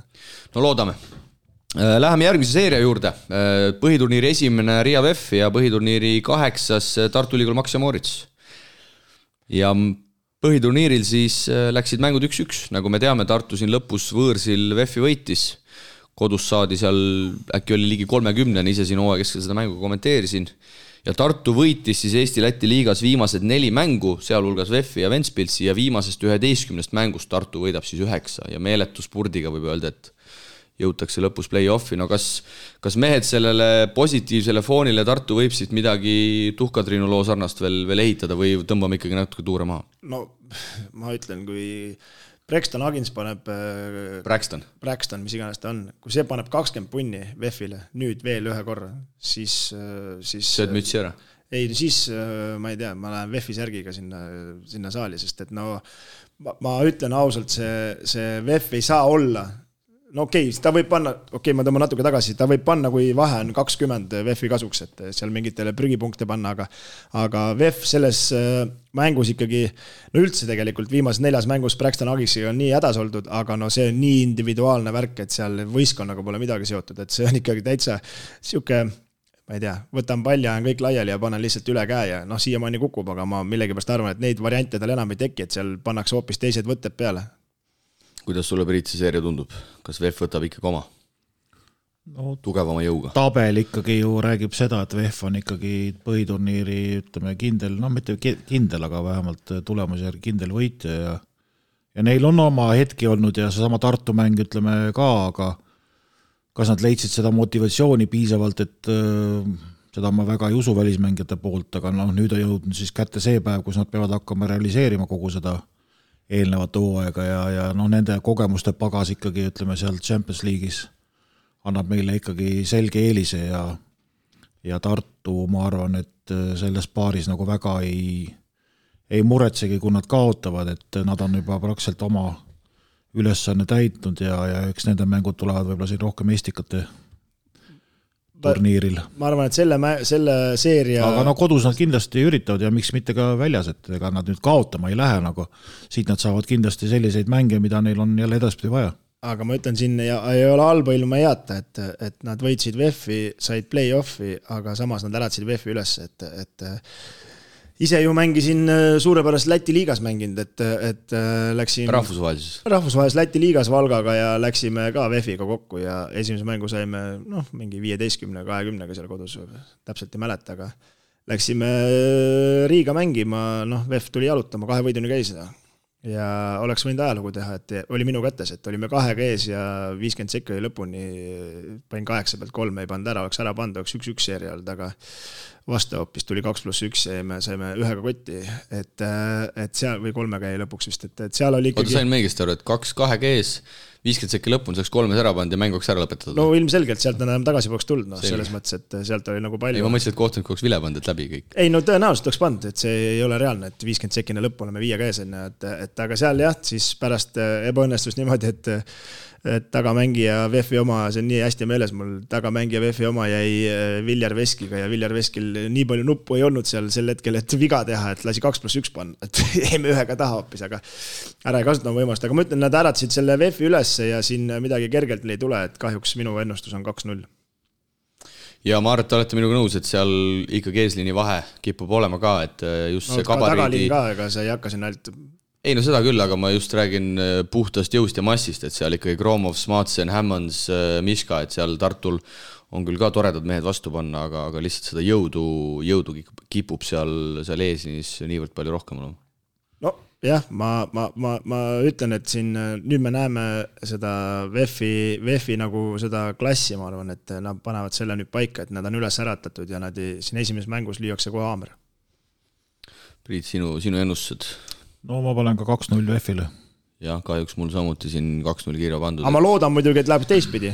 jah, ikka loodame, muidugi loodame. me, Mart, me ei pea pärast iga seeriat seda rõhutama, et me oleme ikka Eesti meeskondade poolt tegelikult okei. okay., et ma arvan, et see on üsna, ma olen VEF-i poolt. vaatame lihtsalt reaalset üsna pilti. loogiline, et jah, ennustame nii, nagu me, meie tunnetus, tunnetus parasjagu on, kuidas need seeriad võiks minna, nii et äh, see seeria algab siis äh, Riias teisipäeval ja Tartu kodumäng siis reedel kell, kell kuus Tartu Ülikooli spordihoones. põhiturniiri teine BC Kalev Cramo saab siis vastaseks põhiturniiri seitsmenda Pärnu Sadama, Pärnu, kellel on käsil kuuemänguline võiduseeria ja see seeria siis algab samuti homme Kalevi spordihallis kell seitse ja nii palju, kui linna pealt äh, kuluaaridest on kuulda olnud, siis, siis Cramo ei ole sugugi õnnelik, et ta peab hakkama Pärnuga seda veerandfinaalseeriat mängima. no selle hooaja mängud on jah näidanud, et nendel, nendel nagu mõtteainet jagub ja, Pärnu on korralikult vastu pusinud. ja ühe mängu saadi ka, üks mäng saadi ka kätte. Ja Kalevi. spordihallis just nimelt. just, et äh, ma no nagu, intriigi peaks õhus olema.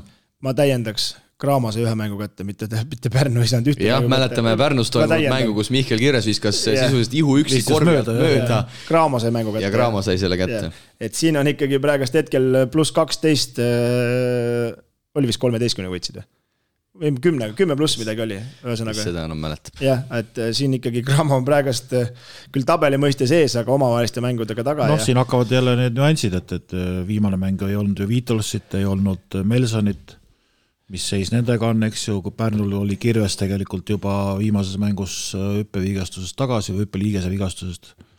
ja esines täitsa korralikult numbrite järgi. ja Pärnu, ütleme, tagaliin on ikkagi ma arvan, märgatavalt juurde pannud ja ikkagi, mis, mis see meie, ütleme, ennustus oli, et ikkagi see uus ameeriklane, kes viimane täiendus on, et see on ikkagi neid liine päris hästi sidunud ja, ja tundub, et ikkagi see, see on kõva nagu abi, ütleme, Pärnu satsile. no see on siin äh, varakevadel ikkagi Kristo päris palju mehi siin libedatele suuskadele pannud äh, kaitsesse, Alter Q Gilbert, et et selles suhtes äh, see mees on nüüd täpselt seda tüüpi mängija, kes võib hakata seeriaid otsustama, ehk siis tegema neid asju, mida ei ole väga võimalik skautida. no see on mees, kes äh, samamoodi nagu Childress, et, et see on mees, kes võib rünnakul ära tassida ja, ja Troy Barnes äh, on see mees, kes võib kaitse ära tassida, et ja lauavõitluses kõva abi, mida ma arvan, Pärnul oli nagu vaja. ja nüüd mis on suur pluss enne selle seeria algust, äh, Valeka on lõpuks natuke nagu jalge alla saanud jälle ja no ka play-off'i mees, ma usun ikkagi. ja, ja, ja seal seda kogemust on ja no,, ja see, just on jah, kõvasti. ja see seeria, ma ütlen, võidetakse kaitsega, et, et kui ma võtan selle viimase, viimase Graamo mängu ja ma ei tea, palju need read neil täienevad, kas see Melson tuleb tagasi, see on ei pidavat olema Melsoni ja Hilluse kõõlusega üldse mitte hästi, nii et noh, et kui seda venda tagasi ei tule no,, siis Graamo tegelikult oli see väga... seeria ju tegelikult okei okay,, satsid natuke erinevad, see seeria oli eelmise hooaja lõpus ka. ja, ja mis, mis seal näiteks mängima hakkasid, olid sellised asjad, et, et kas treenerid võtsid seal time-out'e õigel ajal, seal on ju niisugused momendid, kus sa pead teisel poolel võtma time-out'i ennem kui on kaks viimast minutit, et sa saaksid kolm time-out'i näiteks. ja need tele, televisiooni tele time-out'id, et sa tead, et, et kuskil viiendal minutil tuleb tele time-out ja sa võtad kümme sekki enne selle ära, see on ju puhas ämber ja eelmine aasta Pärnul tegelikult see asi juhtus. et nüüd hakkavad kõik sellised pisiasjad maksma ja minu arust on see, see, see paar, ütleme, ja siis Ventspils, Ventspils Viimsi. Viimsi on samasugune teine paar, kus, kus need jõud ei ole nagu nüüd nii erinevad, ütleme, et kui me rääk-, just, et, et, et äh, siis, siis hakkavad tulema täpselt niisugused asjad ja üks muidugi on see jah, et kuidas kaitses äh, hakkama saadakse, et äh, ega ega me ei, ei saa öelda, et Cramol nüüd ründejõudu saab paari mehe pärast nagu vähem olla, neid ründejõude on, aga aga kuidas nad nagu rivist välja lüüa ja nägu valgeks teha, et see on nagu nüüd Pärnu küsimus. no ma ütlen, et siin seerias võib olla nii, et, et üks meeskond domineerib mängu kolmkümmend seitse minutit, aga kaotab kümnega, noh et siin see kolm minutit võib olla niisugused äh, väiksed spurdid nagu niisugustes mängudes võib väga-väga-väga oluline olla. Võtame nagu käime liinide kaupa läbi, no just rääkisime siin mängujuhtidest, üsna ühesugused, mõlemad võivad teha trikke visata kakskümmend punkti, aga kui rahalt maha võetakse, kas nad siis kaitses oma kohad välja mängivad? Jah, ma ise siinkohal annaks isegi eelise Pärnu mehele Gilbertile no, siin Jacksoni ees. tegelikult võib öelda, et see Gilbert on osutunud päris, päris korralikuks mängumeheks ja ta on just see Ameerika tüüp, kes suudab, kes suudab nagu üks-ühe pealt ikkagi teha täitsa niisuguseid asju, kui ta natuke söötu ka veel näeb siis ütleme siin äh, Robert Valge ja, ja, ja Misters ja, ja seesama Barnes, ütleme, suudavad ju väljast skoorida ja, ja noh, see, kui see mäng hakkab nagu jooksma, siis on Cramol ikkagi vaeva kõvasti. ütleme nii, et äh, Gilberti puhul võib öelda, et äh, ta nagu vägisi ei taha teha, nagu, nagu, nagu teeb see Jackson, et, et, et pigem, pigem võiks sealt Gilbertilt loota, et ta rohkem võistkonda nagu tervikuna teeb paremaks kui Jacksoni puhul. ja Pärnul on selline väga hea kuidagi rotatsioon nüüd ka tekkinud, et kõik mehed mehed on parajalt, parajalt enesekindlad ja on sel hooajal saanud ennast nagu väga heasse äh, rütmi mängida, no ma panen esimesena siin ennustuse, ma arvan, et tuleb väga kõva higistamine mõlemalt poolt, aga Graamo lõpuks kaks-üks kuidagi väänab selle, selle seeria välja, on minu pakkumine. kui ma nüüd võtan viimaste mängude pealt ja, ja, ja kui nüüd see Melson ei peaks tagasi tulema ja, ja jääb see tagaliin ainult Torbek Jackson. ma ei tea, mis seis Beatlesiga on, seda ka viimast mängu ei olnud üldse ei olnud saaliski. ei olnud saalis jah, et kui see tagaliin jääb praegast Cramol no, nii nagu arvestame, et Melson ikkagi mängib, ma arvan, et Ahilkaga vajadusel tabletid, süstid, ma usun, et ta ikkagi mängib, arvestame nii, et Melson mängib. jah, et siis. Vitols Vitolsiks praegu. jah, et siis äh, praegu ju no, Viimsi mängus äh, üheksa meest oli ja kaks tagamängijat teilt. Tanel Kurbast me ei pane ju tagamängijaks. noh, ja, ja Torbek ja Jackson, ainult kahekesti. Et see on päris, päris äh, naljakas olukord, ütleme Eesti meistrivõistkonna ja Läti liiga esi-, selle Pahvliiga komplekteerimise koha pealt okay,, Aller peaks ka kuskil olema, aga, aga, aga tema ju. ta ei olnud ka saalis viimane kord. jah, et tema on ju ainult, läksid võib-olla koos Pitarsiga no, puhkama kuskile. ta puhas viskaja. et puhas viskaja, et ta nagu kaitses ei saa juurde panna ja meeskonda no, pannakse tähe, et siin jääb see... kõik Jacksoni peale, noh see line-up jälle tegelikult, mis Cramo Viimsi vastu mängis, oli päris, päris pikk ja, ja pikkuse ülekaal sellisel puhul on ikkagi Cramo kasuks, ütleme kas nad kaitses suudavad äh, sellega hakkama saada, on teine küsimus. kas nad sisse viskavad no,, kolmas küsimus. on kolmas küsimus. väga palju tundub jah, et jääb. liiga palju äh, küsimusi. väikeste, no kõik niisugused väiksed naised, nagu lugesin ette, nende, nende, nende mõju hakkab tugevalt no, esile tulema. kui Melson ei mängi ja, ja Pärnu suudab ikkagi Jacksoni maha võtta, siis neil on väga head šansud see, see seeria kotti panna, aga mehed, ma tahan numbreid saada mm,. ma arvan, et Eesti võistkond võidab sa oled Eesti poolt ikka? ikka, aga ma panen, ma tahan intriigi saada ja, ja, ja, ja. ära ütle ära, ennusta seda, mida sa tahad, ennusta nii, nagu sa arvad. pärast järgmine nädal jälle no, hakkad siin jutuga, et sina panid nii, nagu sa soovisid. ma panen kaks-üks ka ikkagi äh, Cramole. no nüüd sul ei jää muud üle ka, nüüd sa pead ikkagi seda intriigi küsima. kaks-null Cramo. kaks-null Cramo või? igav nii et lõpuks siis ikkagi äh, kõik mehed jäid Graamo-leeri, aga, aga nagu ma ise mainisin, ma arvan, et siin tuleb väga korralik, äh, korralik higistamine, aga kindlasti küsimärke on palju, sest et me ei tea tõesti, kas Melson ja, ja Vitold saavad selles seerias kaasa lüüa, aga võtame neljanda seeria, mis algab siis kõige hiljem neljapäeval Sadamlinnas Ventspilsis, kui Viimsi siis vaatamata äh, heale hooaja algusele, ütleme nii-öelda kõige meelepärasemat võib-olla vastast play-off'iks ei saanud, aga mine sa tea, sest et kui tõesti Alar Varraku jutt paika peab, et Ventspils siin midagi Eestis ära ei andnud ja see langustrend on praegu neil niivõrd äh, tummine, siis tegelikult mehed, kui me vaatame tänasel päeval Viimsi koosseisu, ärme vaata, kuidas Viimsi viimasel ajal mänginud on, siis tegelikult Ventspils Viimsi koosseisude võrdlemisel no nagu ma ütlesin, kaks, kaks paari on sellised äh, ühe puuga löödud. ühe puuga, ütleme jah, kes on võrdsed liinide puhul jälle tulevad väiksed nüansid, noh. koduväljaku eelis. see hooaeg koduväljakul kolmteist null Ventspils, kõik võidud. ja see on. samas Tartust oli ka kuulda, nagu Alar Varrak ütles, et, et üritasid Tartu vastu, mis nad üritasid, aga mitte midagi ei saanud. ja, ja minule. Viimsil omad mured, me ei tea, mis seisus Karl Lipson, viimane kord, viimane mäng Reie lihas tagant. aga minule. Reie tagakülg, Sakis ei mänginud, peaks saama siin mingi päev veel põlvesüsti mis ajal mängib, ei tea. ma arvan, selle seeria murdemoment tuleb siis, kui Viimsi mängib kodus teise mängu selle seeriaga on see jama, et kui praegust saaks detsembri Viimsi võtta, siis ma ütleks, et nad panevad Ventspilsi magama, aga aga, aga kahjuks me peame võtma praeguse Viimsi, kes on a la enda vari detsembrist ja, ja kahjuks kaks-null. aga samas kohtuvad kaks satsi, kes, kelle, kelle nool on hetkel nagu mõlemal allapool. no Ventspilsil nii alla ikka ei ole, nad suudavad punkte visata ja ka Viimsi kaitse ju täiesti laguneb, see ju ei toimi absoluutselt ja meestevahelist koostööd pole ja Harris on täitsa ära nullitud ja aga lihtsalt ma mõtlen, kui ma nagu olen Harrisega kaks hooaega koos mänginud, mängisin kaks, ühe, ma ei tea, vahet ei ole. et, et ma lihtsalt toon selle praegust, et ta on täpselt sihuke mängija, kes nagu Robin Kivi tahab soojaks mängida, tahab kogu aeg mängida. aga kui ta mängib kaheksakümmend minutit, tema kasutegur läheb suht nulli, aga nüüd suuremad murekohad on Rait Rivolane hetkel on oht, et paneb play-off'is juurde, kraamamängus täitsa null.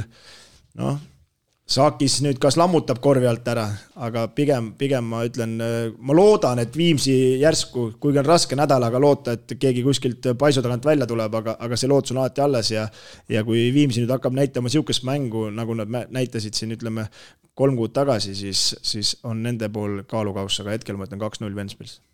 ja neljapäeval siis Ventspils siis tehakse seeriaga algust ja pühapäeval siis Viimsi kodumäng, nagu ikka kell, kell viim-, viis Viimsi sel hooajal on oma, oma kodumänge kodumänge pidanud, no mulle meenub äh, eelmise aasta Final Six turniir Ventspilsil, sama treener Kins Fogels ja, ja seal oli ikka korralik käkerdamine, nii et nii et no, see siin..., see võib-olla Viimsile annab natukene äh, enesekindlust juurde.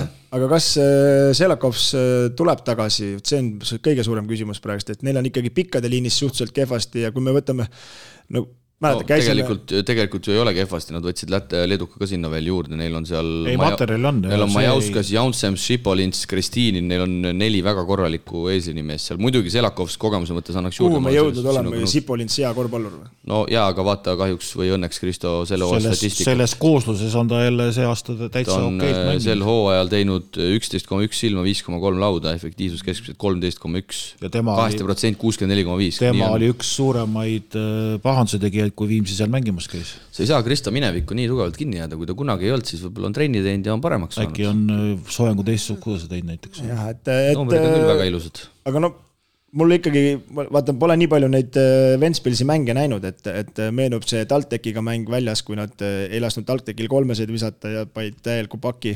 ja, ja teine mäng, mis me käisime Rakveres vaatamas, noh, see Ventspils küll mingit muljet see ei jätnud mingit muljet. kahjuks noh, see, kui sa seda koosseisuga vaatasid, no ja nüüd äh, ma ei tea, kas viimases kahes mängus vähemalt, mis nüüd Eesti tuuril käidi, see Toomas äh, tõmmati ka ikkagi täitsa ribadeks, et sellel ka mingit head tuju praegu peal ei ole.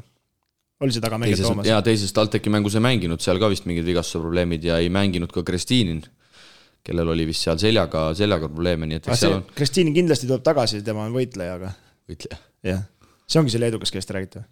jaa, see on seal on kaks See on ju- leedukat. seal on kaks tükki, Majauskas võeti ka nüüd. Krist- Kristiinil on eluaegne kui võidelda on vaja, siis vend, Kristiini, ma arvan, üks esimese, kes, kes õla paneb, aga kes tõmbab ketsid jalga. noh, sellises mõttes niisugune huvitav paar, et mõlemal, mõtleme mõlematel nagu ühesugused hädad ja, ja ühesuguse ühesuguse languse peal ma ütlen, et üks okei okay,, üks väiksem, suurem nagu, nüüd? et kes nüüd, kes nüüd sealt nagu jah, selle süsteemi nagu kiiremini paika saab.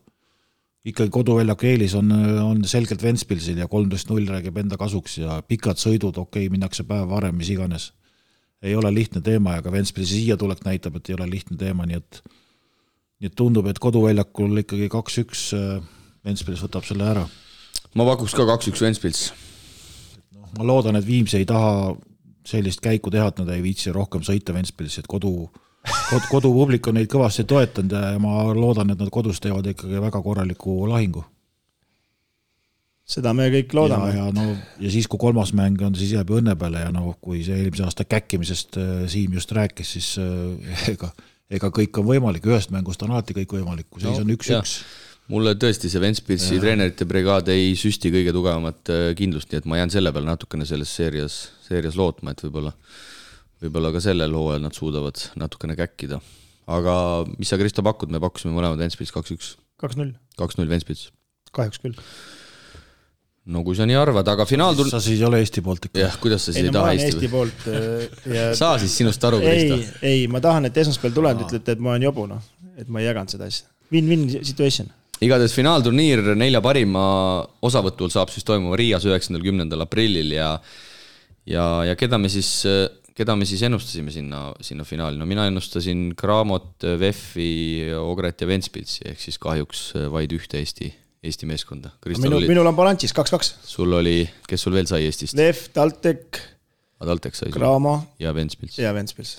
ja Priidul oli vist sarnaselt minule. No esi, mina ikkagi lähtun statistikast, nagu sa ütled, ma üldse statistikast ei lähtu, et siis top neli ka mängib Final Fouri. aga selline tunnetuslik lähenemine võib-olla ongi elus tänasel päeval nagu olulisem kui selline, selline faktides sobramine. jah, mul saab kolmekümnendal kolm aastat abielu, nii et see tunnetega pole enam midagi pistmist. aga olgu siis öeldud, et Cramo Pärnu sel hooajal üks-üks, VEF Tartu üks-üks, TalTech Ogre üks-üks ja Ventspils Viimsi kaks-null on siis põhiturniiri mängud, nii et, nii et põnevust siit tõotab tulla, esimesed mängud siis juba teisipäeval, Cramo Pärnu, VEF Tartu. ja kõik mängud siin saate jooksul liikus mulle ka info, kõik mängud Eesti pinnal saavad olema nii Delfi tv-s kui telekanalis Inspira. see on hea uudis. noh, alates homsest on see iga päev on mingi mäng, nii et, Jaa. et vaatamist on kõvasti ja päris, päris karm nädal tuleb, ütleme, et selline otsustamisnädal ja, ja selles mõttes oli Kristol õigus, et, et kes ikkagi jäi joone alla, need on ikkagi hooaja selles liigas ära käkkinud, et ei ole midagi teha. nii et Kristo, sa võid äh, väikse pausi teha teise tuppa minna ja naisele helistada, et, et sel nädalal sa hakkad mööda Eestit ringi sõitma. naisele ma ei pea helistama, Reinarile helistama ja kõigile klubidele, kus ma mängin, et ma nüüd ei no audis. reedel on ju lihtne, sa teed, sa teed Tartu VEF-i ja siis samas saalis tõmbad, paned vormi selga juba, lähed teed Tartu VEF-i ära seal laua taga ja siis hüppad sinna kohe, hakkad sooja tegema. no et asi oleks ausam, siis teen Taltsiga koos, eks. jah, teen Tettatsiga Tatsiga koos ja siis poolel vahetame riided ära. Teeme just, et siis ei ole eelist ka kummalgi, eks. ei ole jah, aga ei, no kui kurat, no ikkagi korvpalli nimel elame ja ma loodan, et, et need ennustused, mis me panime, need olgu, mis nad on, aga tuleks ägedad mängud ja, ja, ja saaks kuidagi selle piirangud on nüüd lõdvemaks tõmmata, tuleks rahvas saali ja aitaks Eesti võistkond elaks kaasa, see oleks kõige ägedam. meil oli üks küsimus ka tegelikult siin, siin Eesti rubriigis, aga me ei, me ei võta seda mehed täna, sest et meil on nii palju juba aega kulunud ja, ja me saame selle rahulikult järgmises saates ka kuulajateni tuua. nii et me lõpetame selle, selle rubriigi siit naiste finaalseeriaga, sest et äh, õrnemast soost peab ka igal juhul rääkima. Fina-, finaalseeria on siis käsil, kaks naiskonda õnneks või kahjuks äh, sel hooajal Eesti pinnal startisid, nii et äh, finaali koht oli juba ja stardipakkudel hea on käes. see, et mõlemad on jõudnud lõppfaasi. mõlemad on jõudnud lõpuni ei ole vahepeal ära kadunud. kuigi siin kergeid kahtlusi ühe naiskonna osas äh, ühel hetkel oli, et võib-olla see enneaegne hooaja lõpetamine tuleb, tuleb küsimuseks, aga, aga finaalis nad on ja, ja hetkel siis äh, kaks-null TalTech Nordeid on Tallinna Ülikooli vastu seeriat juhtimas. mängud toimusid siis neljapäeval, pühapäeval. TalTech kodus kõigepealt võidab seitsekümmend kolm, kuuskümmend ja seejärel pühapäeval siis võõral väljakul kaheksakümmend kaks, kuuskümmend neli, nii et TalTechil on võimalik siis neljapäeval koduväljakul seeria teoreetiliselt ära lõpetada, kolme võiduni mängitakse, kui neljapäeval peaks võitma Tallinna Ülikool, siis järgmine mäng veel Tallinna Ülikooli saalis samuti pühapäeval ja viies mäng siis peaks olema vajadusel jälle neljapäeval TalTechis, nii et mängitakse, mängitakse sarnastel päevadel ja sarnase tsükliga. Kristo, oled jõudnud jälgida? ja, ja terve tee sõitsin siia ja mõtlesin, et, et mis tunne on teil, teil on mõlemad ju enda arust hullud Kossu mehed, et aga perekonnast number kaks Kossu mehed olla. elu on selline, kuidagi tuleb, kuidagi tuleb ellu jääda jah, et kui tuleb õiged valikud elus teha, et kui ise tiitleid ei suuda tuua, siis vähemalt keegi toob onju. jah, tuleb külje all ujuda. et õiged valikud teha, aga ei, siin äh, ütleme nii, et äh, Annikal oli täna vähe parem tuju ka kohe, ma vaatasin, et numbrid on päris, päris jõulised. ühesõnaga, ma loodan, et, et äh, siia mängumeestesse siis ikkagi jääb kuldmedal ja võit ja teine saab ainult kaotaja olla, kuigi saab hõbemedali, aga jäi, jäi teiseks ja viimaseks, et, et äh, no mis siin loota, ma ei tea, kas sealt altpoolt on keegi huvi näitamas üles tulla veel, et võiks see vähe tummisemaks minna, et see neli tundus vähe, aga ikkagi neli on tunduvalt parem kui kaks võistkonda. ja Tartu Ülikool siis eelmise hooaja meister loobus, viidates, et ei ole piisavalt mängijaid. jutud käivad, et tahetakse tagasi tulla järgmisest aastast. ma loodan, et töö selles osas käib, sest no naiste korvpallis eriti, ma arvan, see ülikoolide baasil toimivad klubid on, on, on ainus võimalus sisuliselt ja ainukesed jätkusuutlikud, ma arvan. just ja, ja Audentes siis kahjuks otsustas sel hooajal mängida naiste, naiste esiliigat. nii et nemad ei osalenud siis ka Eesti, Läti, Leedu, Leedu liigas. nii et Jah. nendel siis, nendel siis selline väljund sel hooajal, nii et äh, kui Tartu tuleb tagasi ja ja, ja Audentes äh, liigub ka ülespoole, no muidugi jälle nüüd käivad juba jutud, et Tallinna Ülikool kukub ära ja hakkab esiliigat mängima, nii et eks see, eks see selline hapu lugu on. Ikkagi tasub sats teha. nagu, nagu Tartu eelmine aasta, kolm satsi, alustad, kindlalt oled, mängid juba Lähed spo- sponsorite Jah. ukse taha, kindlalt kolme mis te hulgas,, mis te meile pakute, mul on medal teile kohe jah, pakkuda. kindlalt kolme hulgas. et siin. ei, nali naljaks, asi on tegelikult päris, Päris kurb. päris kurb, et äh, selles suhtes jumal tänatud, et TalTech pani sellest hooajast võistkonna välja, et ikkagi on mingi väljund noortel tüdrukutel, kus, kus vähemalt äh, üritada profikorvpalli siirduda. ma ikkagi natukene siin praegust äh, kritiseeriks seda Audentest, et äh, ma ei tea, pigem nad võiks selle naistevõistkonna üles välja panna, kui esiliigas käia seal töllerdamas poistega, et, et, et ma ei tea, no praegust ikkagi. no kuule, kui me tahame naiste kossu praegust äh, nagu tõusuteel minna, nagu uus president ütles, eks, ja kui meil riiklik äh, spordigümnaasium ka võistkonda välja ei pane, no millest me siis räägime? kellest, kellega me siis veel ei no kus me, kus me seda arendama hakkame siis, kus me hakkame siis Reinar Alliku viisakus hakkama arendama, kus? mis, mis räägib nagu selle kahjuks on ju see, et, et äh, tütarlaste võrkpallis äh, Audentese tüdrukud mängivad äh, kolmanda-neljanda koha mänge, eks ju, Eesti meistrivõistlustel ja nüüd me saadame vabatahtlikult tütarlapsed esiliigasse, et, et no mis, mis arengust me siis räägime siis? ja võrk, naiste võrkpallist veel rääkides äh, äh, Rae naiskond tuli ka meistriliigasse sel hooajal ja seal mängivad samuti Ka ainult, neljateist, viieteist jah, aastased tüdrukud ja paar koge-, kogenumat on juurde võetud ja mängiti tegelikult väga, väga hästi ja Estikate seerias siis üsna napilt sellele ja just sellele Audentesele kaotati, et et, et tegelikult neid näiteid on võrkpallist, noh jällegi see on taseme küsimus, aga kui meil ikkagi on variant Ei no mängida lätlaste, leedukatega juba, eesmärgi, eesmärgi mõttes ütleme, et äh, mis, miks me saadame siis nad esiliigasse, mis nad sealt esiliigast nüüd said siis? Põhiturniiril said üheksa võitu, mitte ühtegi kaotust, nüüd on kaks tükki kuskilt juurde tulnud, ma vaatasin. et äh, kui juba võrkpalli juurde jutt käis, ma käisin ka mehed võrkpalli vaatamas. no nüüd Pühapäeval. nüüd läheb natuke lappesse, aga räägi ära.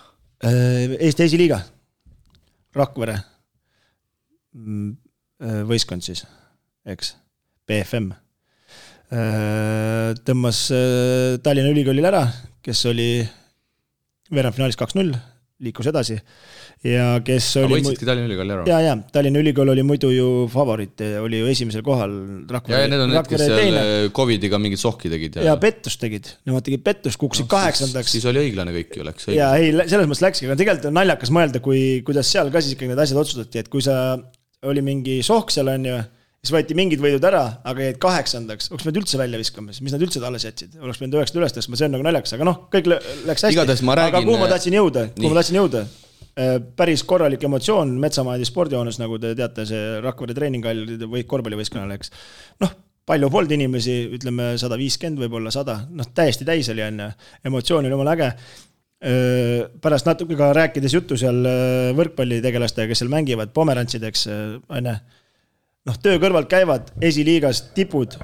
see on see, kus korvpall võiks nagu, nagu noori peaks muidugi rohkem sisse panema, aga, aga, aga kuidas seda emotsiooni tekitada ka töömeestes, et ainult noortega on keeruline.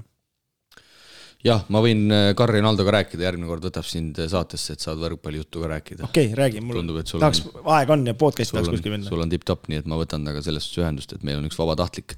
aga mehed, me peame nüüd äh, kohaliku liiga rubriigi küll lukku lööma, sest et asi on läinud kontrolli alt välja ja, ja jääme siis ootama veerandfinaalseeriate algust, nagu öeldud, kõikides paarides sel nädalal siis esimesed kaks mängu vähemalt ära peetakse ja ja vajadusel siis kolmandad mängud kohe järgmise nädala alguses, sest et juba ülejärgmise nädala lõpus ju on ees ootamas Riias Final Four turniir, nii et hoiame kätt pulsil ja läheme siit Euroliiga juttudega edasi. korvpalli Euroliiga kuumimad teemad aitab mängumeestel teieni tuua Eesti Kütusepank, Terminal Oil sarnaselt kohalikule liigale hakkavad play-off mängud lähenema ka korvpalli Euroliigas. nii palju sai eelmise nädalaga selgeks, et neli esimest meeskonda Barcelona, Real Madrid, Milano ja Olympiakos kindlustasid endale veerandfinaalseeriaks koduväljaku eelise ehk nemad esinelikust enam ka teoreetiliselt välja kukkuda ei saa.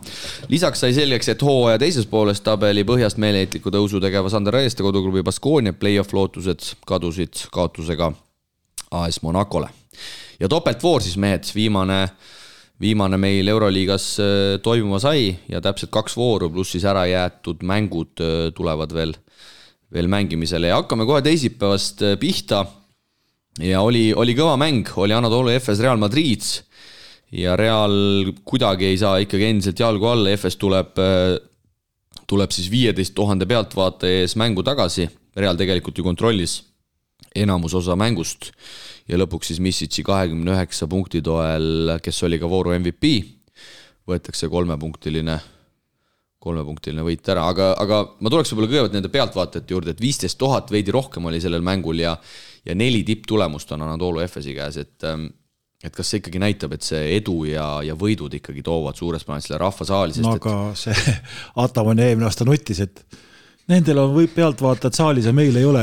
teevad tasa. et, et äh, sest et tegelikult, kui me mäletame ju mõned aastad tagasi, kui FS oli veel turniiritabeli lõpus vireles, no seal ei olnud üldse inimesi, oli täiesti kummitus, kummitussaal, aga nüüd on viisteist tuhat, et see on ikkagi päris jõhker. no FS-i mõlemad mängud vaatasin ära ka ja, ja no ütleme, et täpselt üks-ühele löödud, et tulemused läksid ka teistpidi, et jah, et äh, Real kontrollis täielikult mängu, FS suutis ikkagi lõpuks selle mängu ära võtta ja, ja teises mängus oli jälle vastupidi, aga esimese mängu juurde tulla, no kas siis äh, mõtlesin mängu jooksul ka, et kas nüüd siis see FS on see võistkond, kes laitab paisu tagant äh, Reali välja, et laseb nende mängu selle jooksvaks mänguks tagasi, Real mängis seda mängu, millal mängima peaks, kiire korvpall, visked, tabavad, möllu, värki.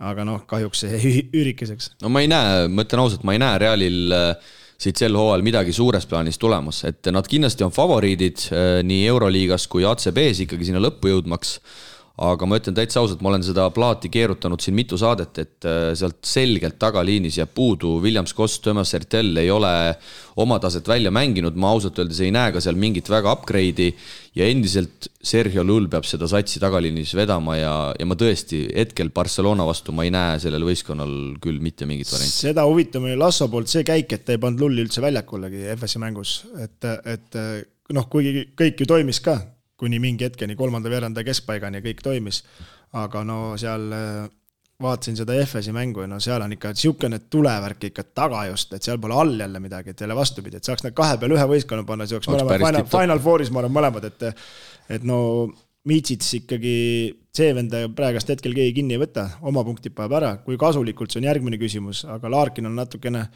hetkel ei tea, kas ongi Realiga leping tehtud, et äh, ikkagi Reali vastu mängis väga kehvasti. no ma usun, et on, on tehtud, kuigi seal mingid signaalid olid, et Larkin oli siin haige ka olnud viimastel nädalatel, et võib-olla see on ka oma jälje jätnud, aga aga noh, see, Priit, kui tuima näoga Shane Larkin tänasel päeval ikkagi FS-i eest mängib ja seal üks time-out oli ka päris, päris näitlik selles osas, et Ataman seal midagi röökis ja, ja Larkin oli sellise kudendkala näoga. no neid kudendkala nägusid on seal teisi ka olnud ja me oleme need nimed juba läbi käinud ja ja, ja aga no ikkagi näed, et noh, ka nende kudednägudega nad ikkagi midagi on siin suutnud nagu hooaja teises pooles natuke paremaks minna. No ühest mängust on see, kui see sats peaks Final Fouri jõudma, siis äh, paratamatult ühest mängust on nad kindlasti väga valus punt, aga aga nagu öeldud, esimesed neli on paigas, FS koduväljaku eelist veerandfinaalseeriaks ei saa ja ja ma julgen küll väita, pakkuda, ennustada, et äh, et FS sel hooajal esinelja ei, ei pääse no seda jõudu ei tundu jah, ütleme ikka. seda jõudu ei tundu, ainukene variant on ka nagu Reali mängus ja tegelikult ka Milano mängus, no kas see Möörmann nüüd äh, jätkab sihukese hooga, et see hetkel tassib ikka kõvasti seda alumist liini, et tagaliinis jõudu on, aga, aga see ikka tassib oma no FS pani ju kolme ka ikkagi ebareaalse protsendiga seal, et äh, no mõlemad panid, aga, aga noh kaitse, kaitse, kaitse, kaitse kahjuks. ja nagu Kristo mainis, siis kaks eriilmelist mängu, sama stsenaarium, aga sisult vastupidiselt, neljapäeval siis ollakse poolajal Milano vastu eduseisus viiskümmend üks, kolmkümmend kuus poolajal. Ja kaotatakse mäng lõpuks kuue punktiga seitsekümmend seitse, kaheksakümmend kolm, ehk siis teisel poolel vaid kakskümmend, kakskümmend kuus punkti. Ja sellega siis kaotati ka võimalus tõusta top nelja, kolm mängu on FS-il jäänud, kodus sakslased Alba Bayern ja võõrsil siis Zverna Zvezda ja natukene tuhnisin statistikas ka, nagu ikka meeldib ja ja kahe mehe kaugisete protsenti ikkagi Krunoslav Simon kakskümmend viis koma üheksa ja Chris Singleton seitseteist koma kuus. et, et äh, kui EFS on olnud siin kõva kaugisete sats viimastel aastatel, kui nad on edukad olnud, siis noh, eelmine aasta need mehed näiteks tegi ju täitsa teisi numbreid. no täpselt jah, et siin Simoniga, nagu me teame, hooaja alguses oli see see, see probleem, et ta tahtis korra meeskonnast lahkuda, eks, olid seal vist mingid isiklikud teemad kellegi matustele, Ataman oli ise, pani käe ette sellele, sellele asjale ja, ja tundub, et, et ei ole nagu omavahel ka päris, päris asju, asju korda saanud. lisaks veel Vassiljev Mitsis põhiturniiri lõpuni väljas, kerge lihasevigastus, paar nädalat audis, nii et äh, kodus Alba Bayern võõrsil Zvezda, ega mine sa tea, mitu võitu sealt üldse tulla saab. okei okay,, kodus on nad selles suhtes ikkagi võimsad, et kui viisteist tuhat on taga, siis eks nad on, eks nad on head ikka Neil loeb ka, mitu nad saavad seal, kas nad kukuvad viiendast allapoole. ja seal on no,, seal on võimalus liikuda küll, sest nad on hetkel viiendad, neliteist, üksteist. üks kaotus võib lükata nad kohe ju või kaks kaotust täiesti tabeli põhja. just, Maccabi on kohe selja taga, kolmteist, üksteist, Maccabini me veel jõuame, kes ikkagi Phoenixina on siin ikka on üllatav. kõikidele ootustele vastu on, on tõusnud ja, ja Bayern ka ju, Bayernil on ju lausa viis mängu mängida, nemad on siis kaksteist, üksteist. ja veel karm aga Milano FS-i mängu juurde tulles, siis äh, tabasin ennast mõttelt, et äh, Milanos on ikkagi siuksed äh, veteranvennad või, või see kooslus on sihuke, et nad nagu endast välja ei lähe üldse, et FS pani siukse rajuga neid ju, sahistas neid kolmeseid ja viiskümmend üks, kolmkümmend kuus ja aga tegid oma asja edasi kogu aeg ja no Tatome ka seal ikkagi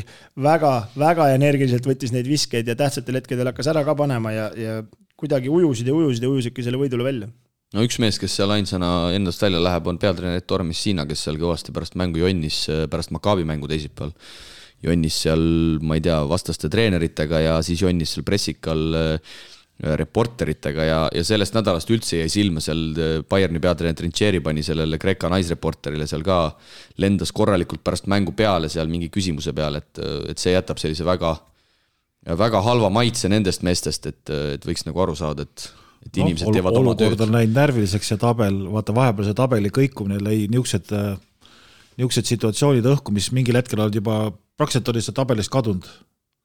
nii, ja nüüd järsku sa oled tabelist tagasi ja kohe tunnetad jälle, et, et mingi šanss tekib ja no ega ega, ega, ega Bayernist tuleb aru saada, see seeria, mis neil tuleb, no see on ikka tegelikult ei, see on, see on müstiline muidugi, aga ma ütlen siin Trincheri, kes siin hooaja alguses Lekavitsust time-out'il nimetas kääbuseks ja ja nüüd siin lendas, ma ütlen, see naisreporter lihtsalt tegi oma tööd, küsis, et äh, noh, et üllatuskaotus Panathinaikose vastu, eks. absoluutselt ei õigusta, kes on, kes on tabeli all, on ju, ja siis äh, paks pitsapoiss hakkas seal midagi, midagi nagu lahmima, et see on nagu niisugune labane, et see jäi nagu, see jäi nagu silma. aga Milano, no mis me võime tuua võrdluse, laupäeval Milano mängis kodus Varesega ja peale mängu siin küsisin siis Siim-Sandri käest, et kuidas siis nagu Euroliiga tase on ja ütles, et nendega on ikka väga hea mängida.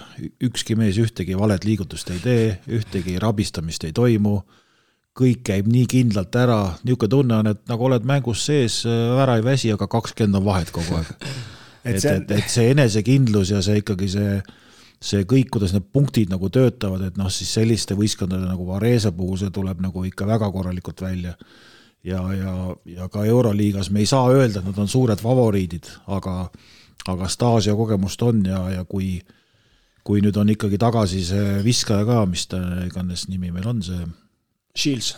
jah, Shevon Shields, see vaikselt korjab ka vormi ja, ja, ja nad, nad, ma arvan, nad kosuvad päris hästi siin jälle ära, et, et aga et see, aga see näitab nagu taset, et et ei rapsi ja on väga rahulikud ja kui vaja, panevad juurde aga Milano puhul minu jaoks on üllatav see, et mitmes kord see juba on, meil alla kuuekümne punkti viskavad ikka päris mitmes, et, et kui see ikka kipsi jookseb, see rünnak, et siis nagu no nendel ei ole vaata sellist, kuidas ma ütlen, nagu ühtegi, no, ühtegi nooruslikku särtsumeest ei ole, nad mängivadki võib-olla liiga akadeemiliselt. võib-olla see on liiga akadeemiliselt nagu üles ehitatud kõik. samas me saame öelda seda, et kui see Shields oli heas vormis, siis tema tegi neid ikkagi neid raskeid viskeid ja, ja ja tiris seda mängu laiali ja ega siin Melli ei ole äh, meil ei ole ju ka nüüd ütleme, niisugust väga stabiilselt kõrget hooaega teinud. et on niisugused kõik on sees jah, aga samas on, kui on vaja olnud, siis ta ikkagi paneb käigu juurde. et siin pigem jah, et ütleme, et kui Milano saab äh, üle, üle seitsmekümne punkti, siis tähendab seda, et Rodriguez on mingi hea seti teinud või tõmmanud nagu seda võistkonda käima, et äh, aga no ma ei tea, see Maccabi, kas sama treener ikka alles, kes selle maa alla kalus? Jaa, seesama treener alles. seesama, seesama kutt on alles. no aga vaata tabelit, me siin, me siin ka arutasime, et, et mis ja kus ja ei, ei, ei paista nagu midagi, aga palun. täitsa müstika. ei, ma mõtlen lihtsalt seda, kuidas ta, mis taktikaga ta selle esimeses mängus kohe tuli, et aga, aga nüüd no, Real seitsekümmend neli. teades selle klubi ülesehitust, siis mina arvan, et see treener nüüd öö, äh, oma peaga seal väga palju tal selliseid vigu ei lastagi nagu rohkem teha, et, et tehti ära, noh miks ei ole sinna pandud võib-olla nii-öelda kogu aeg on assistent või jäetud või ajutine treener, seda hetkel ei tea, mida seal nagu siis plaanitakse, aga ma arvan, see meeskond, kes seal taga on, neid äh, ajutrust on päris kõva ja, ja ja, ja see ajutrusti töö on vilja kandnud. Maccabi oli siin kõvasti pildil sel nädalal ja ja alustuseks siis teisipäeval võidetakse kodus Milanot seitsekümmend viis, viiskümmend kaheksa, no vaatasin seda mängu tipphetkedest ka, no, no võimas atmosfäär, et vaatamata sellele, et Maccabi tegelikult ju sel hooajal on kehvasti mänginud Iisraeli liigas alles teised, kolmteist võitu, seitse kaotust ja noh, hästi selline intelligentne fännibaas on seal ja, ja publik sellest on, on palju, palju räägitud ja, ja no kas tõesti nüüd Phoenix sinna tuhast äh, tõustakse, siin on ka nii palju spekuleeritud, et järgmiseks hooajaks juba Javi Pascuali, seniidi peatreenerit, on Maccabi jahtimas lisaks äh, seniidi mehi Bonitkat ja Poitressi. Et äh, Maccabi ikkagi turul on ka peaaegu päris aktiivne, neljapäeval siis võidetakse kodus Reali, viis nelikümmend oli mängu minna, Real oli üheksaga peal, seitsekümmend neli, kuuskümmend viis.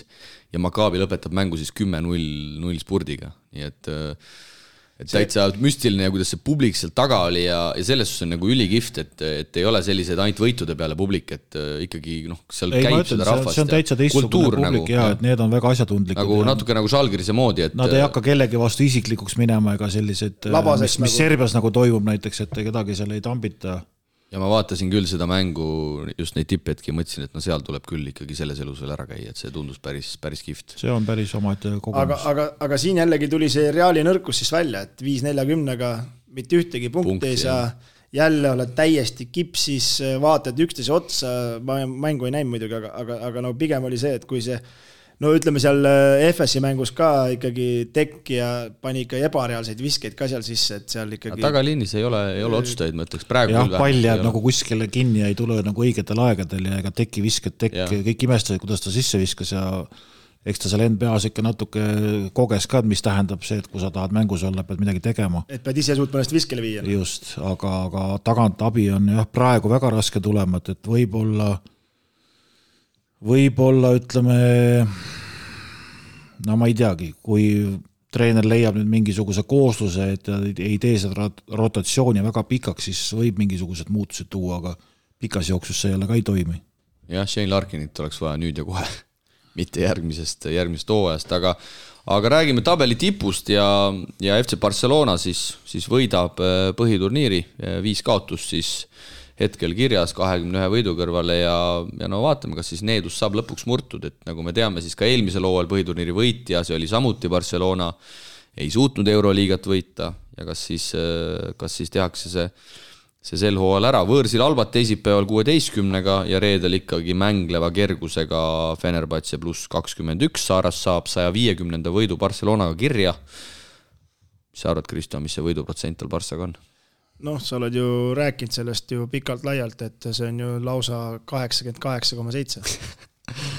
no üritasid, mis sa üritasid, puusse ikkagi läks, võta natukene circa kümme maha, veidi alla kaheksakümned on, sada kaheksateist võitu, kolmkümmend kaks kaotust. Äh, vabandust, saja viiekümnes mäng, mitte siis saja viiekümnes võit. aa, no siis hakkab juba teistmoodi protsent. see kümme prossa ongi seal sees, aga, aga nagu. Abrines on tagasi. jaa, Abrines on tagasi, pani kohe püssid paukuma ja, ja laksas seal korralikult kolmesed ja Partsa üldse laksas korralikult kolmesed ja ma vaatasin, et kas nüüd see tippvorm on liiga vara, liiga vara kohale jõudnud ja enda kinnituseks eile TV3 Sport käima ja tuli Hispaania liigast tuppa ja, ja ma kahjuks lõpuni ei vaadanud, seal vist oli viis minutit jäänud, ma nägin, et see mäng on läinud, aga kolleeg Vene vaatas ikkagi lõpuni ja tuleb välja, et murede pilv tuli kohale ja Brandon Davis sai viimasel minutil äh, vigastada ja minu, minu doktorikogemuste järgi tundus, et äh, rang luu.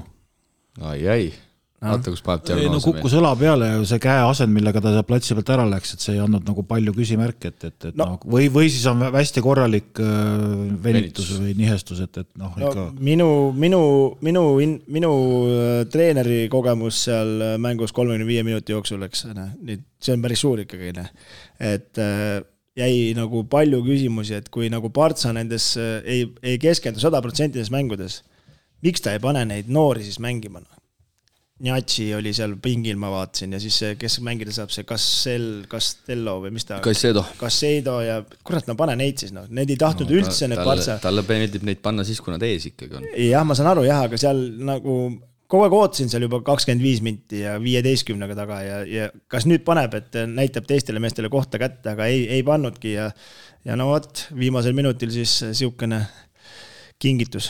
aga kindlasti rõõmu Šarasele valmistab see, et Abrines on siis tagasi Alba vastu teisipäeval viisteist minutit, kaheksateist punkti, kolmesed seitsmest kuus ja ja Barca üldse siis teeb oma hooaja parima nii-öelda viskeõhtu kahekümne seitsmest kolmesest kuusteist tabatud, protsent viiskümmend üheksa. ja vaatasin siis nende viie kaotuse juurde, et kellele Barcelona üldse sel hooajal on kaotanud ja ja Barcelona on siis esinelikust sel korral kaotanud, sel hooajal kaotanud mõlemal korral Milanole ja, ja ma hakkasin ise ka mõtlema, et kes nüüd võib olla see, kes üldse Barcelonat võib sel hooajal Euroliigas ohustada, okei okay,, me teame küll, et ühest mängust ja, ja kõik on võimalik, aga noh, eks me teame, et päris nii lihtne see ka ei oleks. et kas me võime selle najal öelda, et, et Milano võikski olla nagu peamine konkurent, kes võib üldse Barcelonat, Barcelona triumfi nii-öelda ära rikkuda Euroliigas? ma ise, ma ise kahtlustan, et see saab olla kas olümpiaakos või no,, või, või Milano Real seda ei suuda no,. ma ei usu ka Reali praegu. sellepärast, ei no lihtsalt, ei ma mõtlen lihtsalt, et noh, nende aastate jooksul lihtsalt see Saaras teab nii läbi ja lõhki, et ta võiks minna päevapealt eh, Reali treeneriks ja seda ka mängima panna, et aga, aga no, no. Milano kogemused, eh, Tatome, Heinz, Rodriguez, Delaney, Shields, et seal Priit äkki võiks olla seda seda ikkagi, seda kogemust, seda klassi, lisaks Messina veel pingil, nagu me teame, eelmisel hooajal poolfinaalis Higinsi lõpuviskega Milano kaotas, et see nälg on ka ilmselt olemas. aga no, noh, kõigepealt tuleb sinna jõuda. ma ei ründa või ei ründaks ära ründa. ründama ei pea kedagi. ole kaitses ma ei tormaks sündmustest ette, et, et äh, mina, mina tahaksin tegelikult näha kõigepealt, et tulevad ikkagi siin ju, ju veerandfinaalid ja, ja praegune tabeliseis Barssal näiteks Monaco, võimalik Zverna Zvezda, Bayern, vot ma tahaks kõigepealt selle seeria nagu ära näha. no ma tahaks ma vaatasin Monaco mängu sellise pilguga, et, et kui Mike James ei visanud punkte ja nad ikkagi võitsid, siis tegelikult tuleb öelda, nad on ikkagi kaitses päris kõvasti juurde pannud ja see serblane on neid mängima pannud. ja, ja, ja noh, seerias kindlasti on Barcelonal nagu eelis, aga, aga aga kõigepealt tuleb nagu see üle elada ja siis alles hakata vaatama, kes talle sinna nagu vastu tuleb ma... Monaco võiks kaheksandaks jääda, ma ütlen ausalt no,, see oleks. jaa, just, ma praegu, praegu, praegu tabeliseis, kui lukku lüüa, oleks väga ideaalne. see oleks Barcelonale kõige, kõige kehvem match-up kindlalt oleks Monacos. ja ka on... praegu Real, Real Bayern, kui jääks selline seis, ütleme, ei oleks ka halb paar ma... sest et Monaco on, enne kui ma Kristo sulle sõna annan, Monaco on kindlasti nagu rünnaku äh, potentsiaalilt ja klassilt Barcelonale, ma arvan, kõige ebamugavam sats, kelle vastu ma ütlen, nad on kõvasti juurde pannud kaits, kas nad jõuavad nüüd seda hooaja lõpuni ära hoida, see on oma asi, aga, aga hetkel ei näe nagu nad kukuks, vaid pigem ikkagi vaikselt tõusevad. ma kiidan selles mõttes kõigepealt äh, Mike Jamesi, kes äh, nagu suudab erinevate rollidega kohaneda, kui on vaja, teeb, kui ei ole vaja, annab ja nii edasi, on ju, hästi mänginud, aga mis ma tahan veel Partsa juures nüüd jälginud siin ikkagi Jassikevitsuse jaoks on ülitähtis kõik pusletükid.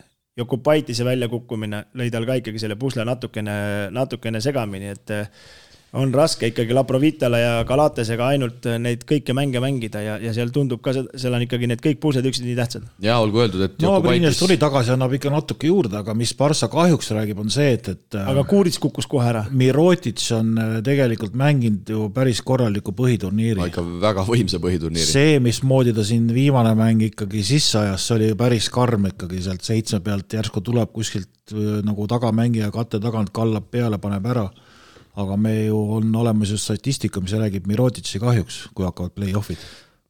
no eelmise aasta põhjal ma seda enam nii kindlalt ei väidaks, siin on seda räägitud küll aastaid ja sellel on tõepõhja ka olnud, aga eelmisel hooajal ta ikkagi oli päris, päris okei okay.. selles valguses, et me ei tea, mis seis Brandon Davisega, noh, see on tänane seis muidugi, aga ma ütlen, pikk maa on minna, aga jah, et tahaks kõigepealt ära näha, kellega see Barcelona üldse hakkab nagu veerandfinaali neid seeriat mängima, siis saab, siis saab edasi vaadata. no Mirotitsil, ma loen numbrid ka ette, kakskümmend üheksa mängu, kõik on alustanud kakskümmend neli minutit, seitseteist punkti, viis koma kaks lauda, kaheste protsent, kuuskümmend kuus koma seitse, kolmesed nelikümmend seitse koma seitse, vabavisked kaheksakümmend kaheksa koma kuus, keskmine piir kakskümmend koma kolm, no ikka väga võimas hooaeg. väike trivia ka kiirelt, Siim kindlasti teab, Priit, sa tead, kes on Euroliiga skoorikuningas hetkel või?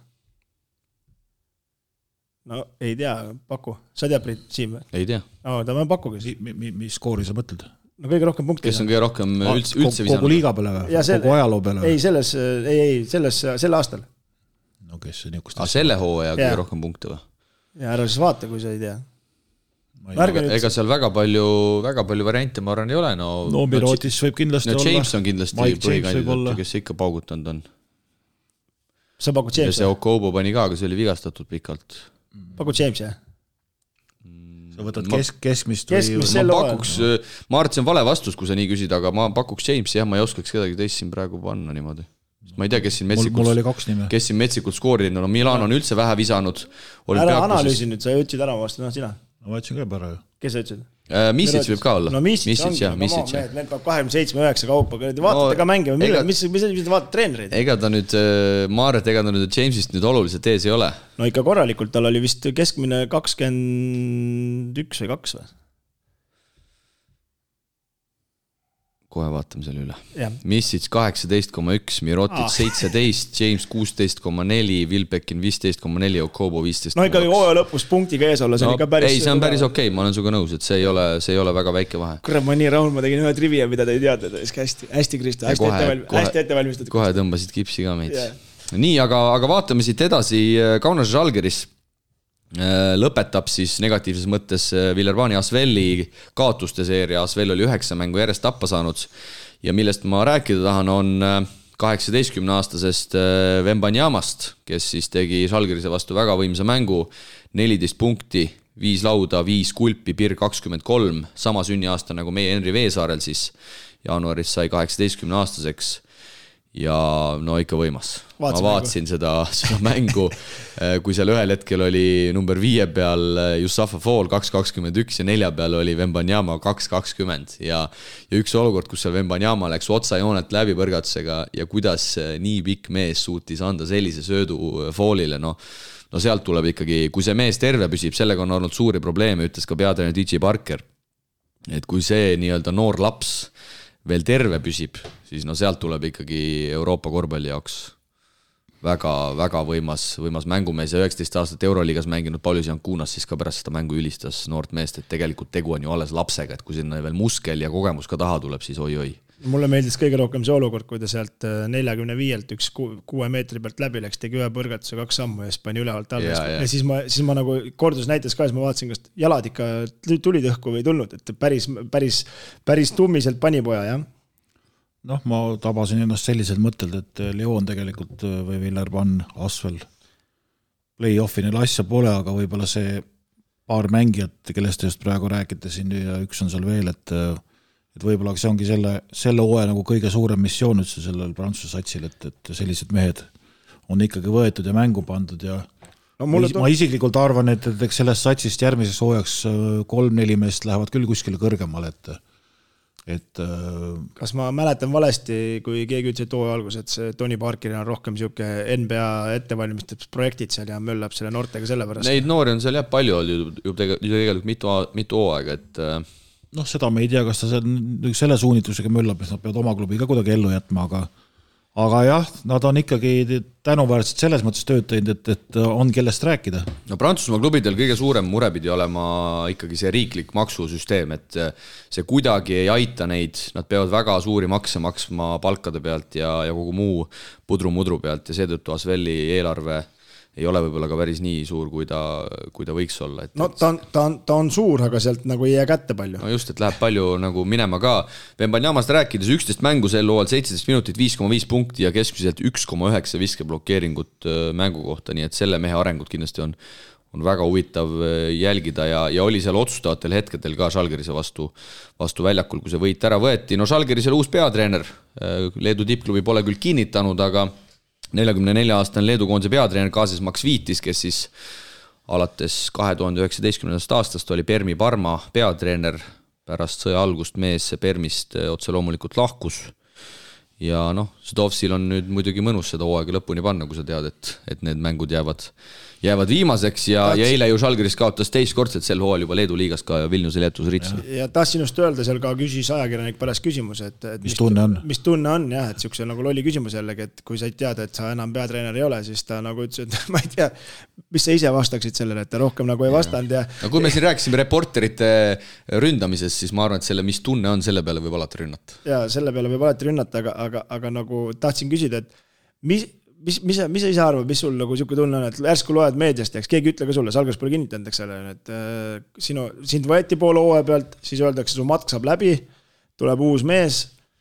noh, väga, väga rõõmsa tundega ei lähe sinna pressima võib-olla, aga et see Stovs on tegelikult jätnud viimased mängud äh, on tegelikult ju toiminud ja pärast seda muidu, muidu üldse sümpaatse mulje jätnud tegelikult. pärast seda peatreeneri vahetuse teemat on muidugi natukene siin andsid ju Asvelile ka kodus ära, kuigi napilt, aga, aga, aga elevust on toonud, et kurb. no Priit Maksvitis Leedus on vist ikkagi üle keskmise hinnatud mees. Leedu noortekoondistega väga suuri tulemusi teinud, muidugi see üheksakümmend kaks aasta käik, Valanciunased asjad, need oli muidugi kõva generatsioon ka, Ulanovas ka sealhulgas.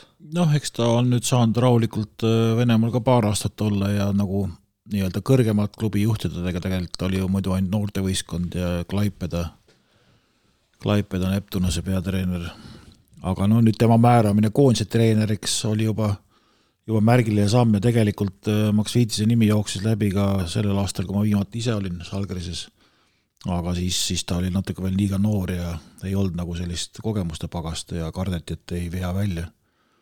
aga nüüd ma arvan, on paras hetk, et äh, mees on näidanud ja ta on niisugune, kuidas ma ütlen, mitte päris õnnekütt, aga niisugune nagu, nagu mängijaid toetav ja nagu, nagu mäng, mäng, mängumees, ütleme selles mõttes, et, et ta väga ei löö verest välja ja nuputab igasuguseid momente ja mida nagu kasutada enda kasuks ja, ja intrigeerivaid asju, et et tipp-topp no, poiss. selles mõttes, et jah, et no ja... vaadates siin Parma, kui ta Parma eesotsas on olnud Kalev Cramoga mängudes, ega tal ju kõige, kõige paremad nupud pole kõige parem nupud pole olnud, aga ta on alati no, midagi välja mõtelnud. aga ta on nagu tarku valikuid teinud selles suhtes, mulle tundub, et ta on toonud enda käekirja järgi mängijaid, mäletame ju Juskevitšus, äh, Parmas, eks, Žukauskas, et Leedu mehed, keda ta tunneb ja, ja tegelikult see on ka ju edu toonud, et selle eest tuleb ka nagu kiita. ma tahtsin nagu siia just jõu-, tahtsin just siia praegust jõuda selle treeneri vahetuse juures, et kas, kas Algerisel on natukene ka tagamõte selles, et ta suudab tuua Leedu mängijaid sinna?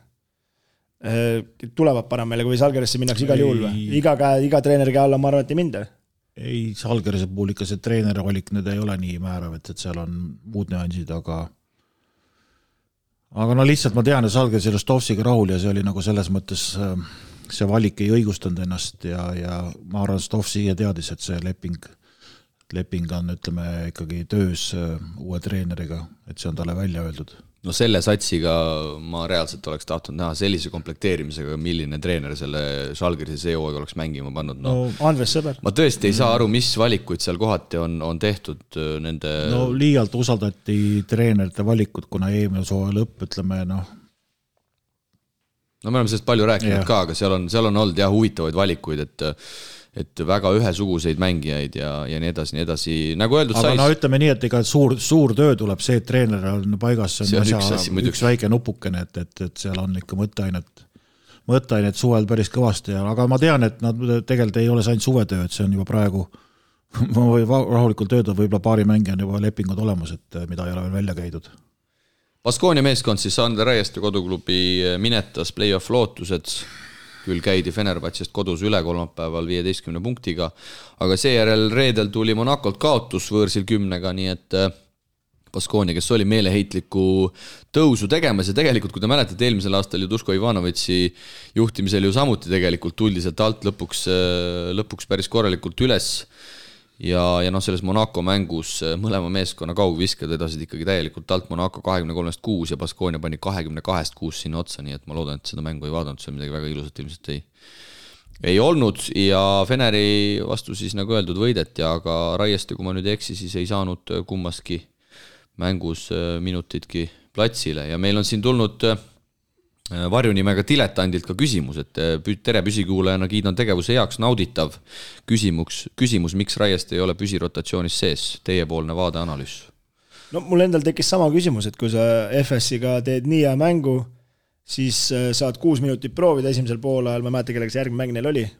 ja, ja rohkem ei olegi saanud, et siin millegipärast aina, aina enam mulle hakkab tunduma, et see asi on ikkagi Raiestes kinni, mitte treenerites, et äh, iga treeneriga üks sama käekiri ja ma ütlen ausalt, ma ei tunne Raiestet äh, üldse, aga, ja pole teda võib-olla väga palju ka mängimas näinud, äh, kus ta on kandvat rolli mänginud, aga mulle tundub natukene paralleel Jõesaarega. et natukene liiga tagasihoidlik poiss, et võimed on ju tegelikult, ma arvan, et te olete minuga nõus, päris metsikud no ma ei tea, ma toon paralleeli, kas ta on võimete poolest kehvem mees kui leedukas Rokas Giedraitis näiteks no., aga, aga üks on ikkagi selline läbi seina mineja tüüp, liidri tüüp, teine mees pigem seisaks kaare taga ja kui noh, kui söödetakse, on hästi, kui ei söödeta, ei ole ka midagi hullu. ja aga, aga nagu ma ütlesin eelmine saade vist ütlesin või millal see Raies selle hea mängu tegi või ülemine, et, et vahetas Kurutsiga kohad ära, võta näpust, nüüd Kuruts hoopis mängib, et ei saa aru sellest, et kuidas nad niimoodi panevad, et nüüd viimased mängud on jälle Kuruts mänginud siin kümme pluss minutit no Priit, miks ei ole siis põhirotatsioonis endiselt Raieste päris sees? no üks asi on temas endas kindlasti, nagu te ütlesite, teine asi on see, et ta ikkagi oli hooaja alguses ju täitsa out ja, ja ja nüüd tuua teda ja kuskile panna on hooaja sees ikkagi väga raske. see, et ta ühe mängu tegi, see näitab, et midagi seal sees ikkagi on ja kindlasti mina arvan isiklikult, et neid mänge tuleb veel, aga miks ta püsirotatsioonis pole, on see, et noh, ega meil ei ole infot, kas see põld tal kestab või, või, või mis, mis seis on, äkki, äkki teda peab trennis hoidma näiteks, ei saa täiega panna ja, ja noh, lätlane ja noorem leedukas, ütleme, see Dekerskis on, on siiamaani rivis olnud.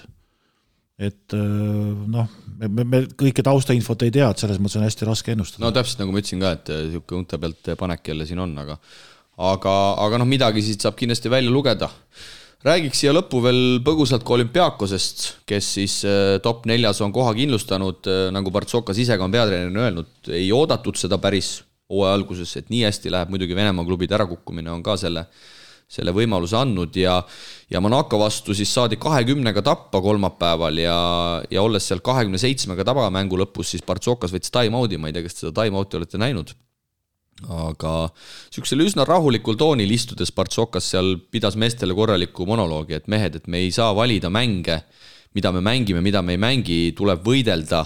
me mängime olümpiaakose eest, tuleb joosta kaitsesse tagasi ja, ja tuleb rünnakul liigutada palli, et see on meie, meie korvpall, et te vist ei näinud seda time-out'i.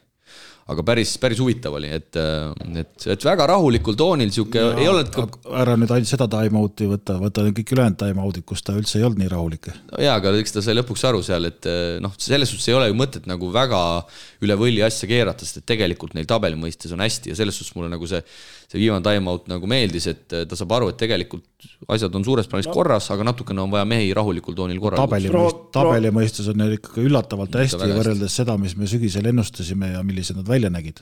proovivad, proovis kurjaga ei saanud, hakkas nüüd heaga proovima. aga ma soovitan kõigil see järele vaadata, et see oli päris huvitav sihuke omamoodi omamoodi vaatamine, kuidas nagu väike aga no mis, mis nagu selles mõttes teeb nagu praegu mingisuguse analüüsi raskeks, on see, et äh, tabeliseis on või tabel näeb hullem välja, kui on Eesti-Läti liiga mingitel aegadel, et et tänu koroonale neid äh, ära jäänud mänge on nii palju ja kõigil on erinev arv mänge, eks ju, et äh, täitsa lapatu täitsa, täitsa lappes, et polegi, polegi kunagi harjunud, et Euroliigas niisugune lape käib, aga, aga aga hetkel ta selline on ja ja siin ei saa enne nagu suuremaid äh, asju teha, kui läheb see nädal, ütleme nüüd veel mööda, Bayer mängib ära palju neid ärajäänud mänge, et siis me hakkame nägema mingit uut pilti, aga aga laius laastus võib jah öelda, et, et Maccabi on ikkagi kokkuvõttes tõmmanud siit ikkagi väga, väga suure tüki endale selleks, et äh, saada kaheksa hulka, mida me tegelikult üldse ei vaadanud ja, ja Baskonia kahjuks on vastupidiselt teistele äh, ära mänginud peaaegu kõige rohkem, olümpiaakosega koos kakskümmend seitse mängu, kolm on veel jäänud.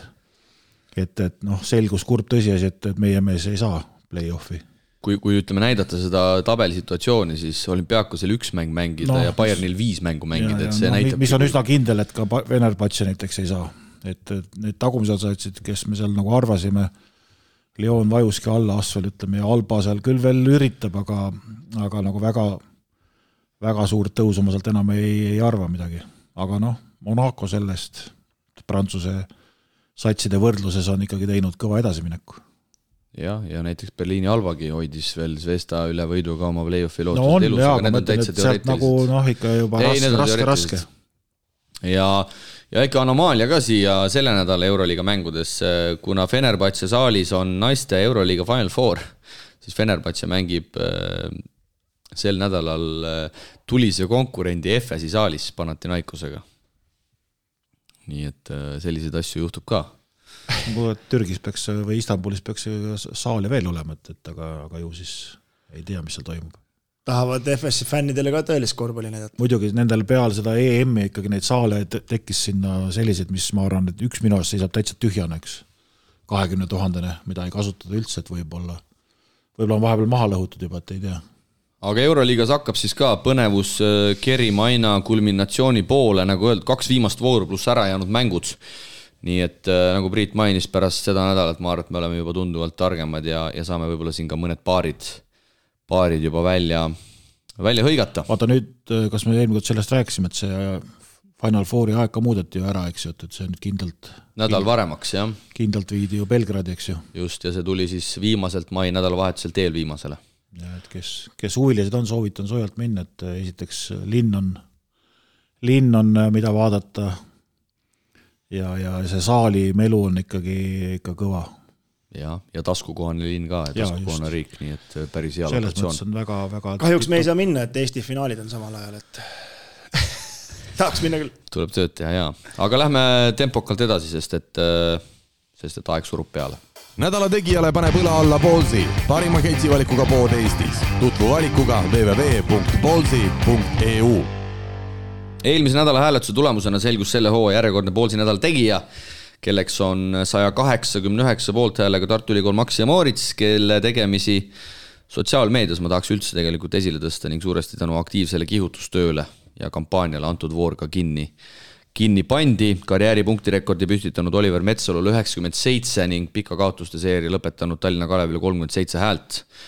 nii et kokku eelmisel nädalal siis lausa kolmsada kolmkümmend üks hääleandjat äh, meil oli, mida on ikkagi. Ivo Unt ikkagi meie saadet kuulab ja paneb ikka jõudsalt üles no, ka. ma ei tea, kas see Ivo Unt või Robert Peterson, igatahes alati, kui Tartu on meil kuskil mainitud, siis nad äh, ise seda edasi ka mainivad, ka mainivad, nii et selles suhtes ma ütlen, võtan nagu mütsi maha, on ka teisi muidugi siin, Rapla ja, ja TalTech on ka selles su suhtes ikkagi tugevad eeskujud ja Kalev Cramo näiteks, nii et nii et üldse võib-olla tahaks öelda, et klubid on sotsiaalmeedia mõistes, tahame seda või ei taha, väga palju on inimesed sinna liikunud, on ikkagi, ikkagi väga, väga tublid ja ja, selles suhtes selle üle on meil ainult hea meel. aga siin on, tuleb ju paralleelne võrdlus kohe tabeliseisuga.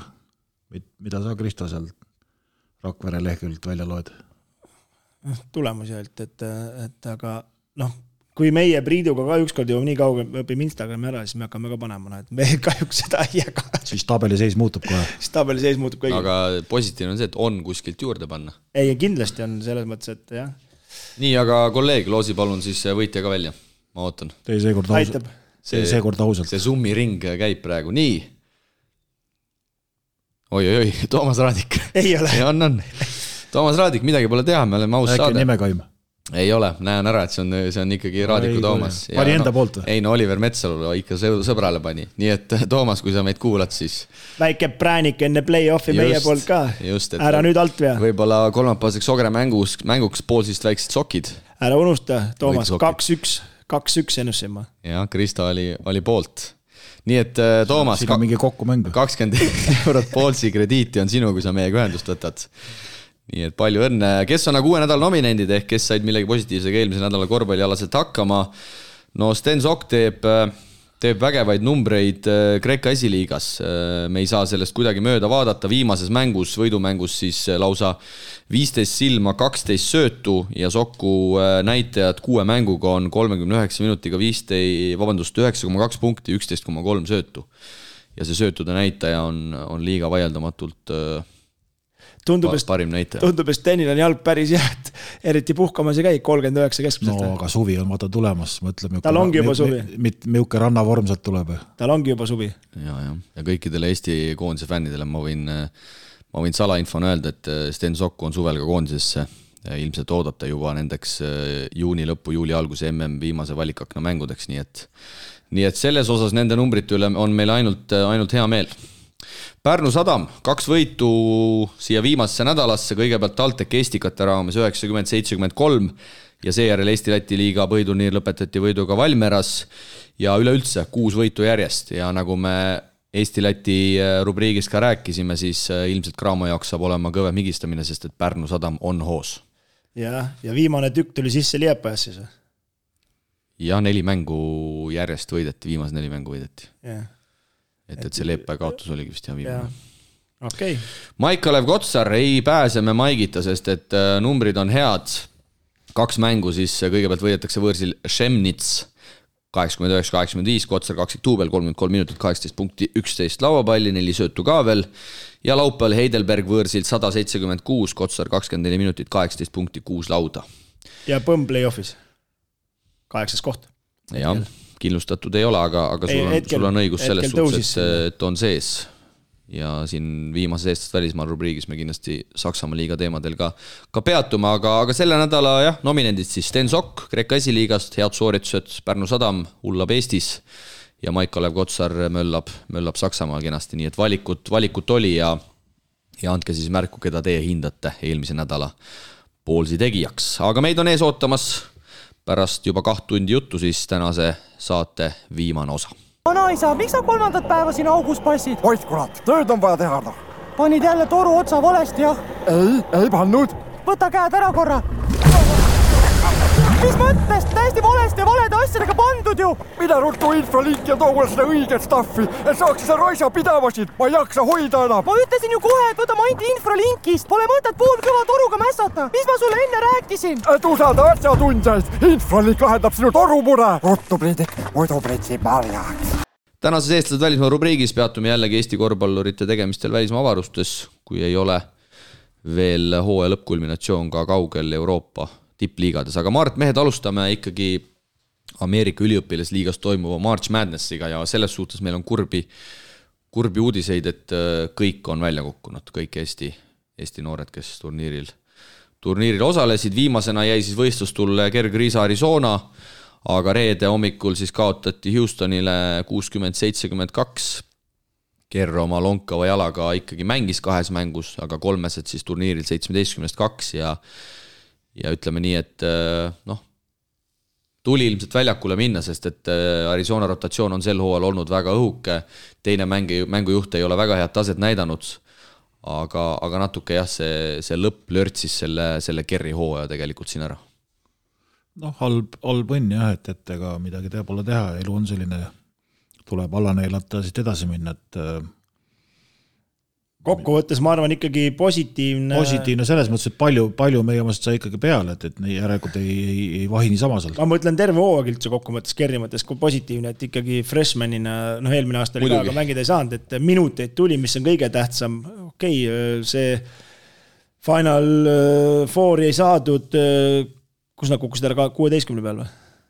kuueteist hulka said Ja- jah, ja- kaheksa hulka ei ja- saanud ja et- see Houston, Houston ma vaatasin järgmises ringis Villanovale kaotas, nii et Houstoni matk sai siis järgmises läbi, nii et, oli ilmselt veel tugevamaid. ja selles mõttes kurb jah, aga, aga, aga ma arvan ikkagi kokkuvõttes äh, nüüd siit ainult edasi panna, et, et loodame, et näeme ka koondissärgist, mis on muidugi vähetõenäoline. jah, siit ka minu järgmine küsimus, et et mis saab Kerrist edasi ja kas me üldse näeme teda suvel koondises ja EM-il, ega siin on, siin on küsimärke õhus küll, ma arvan.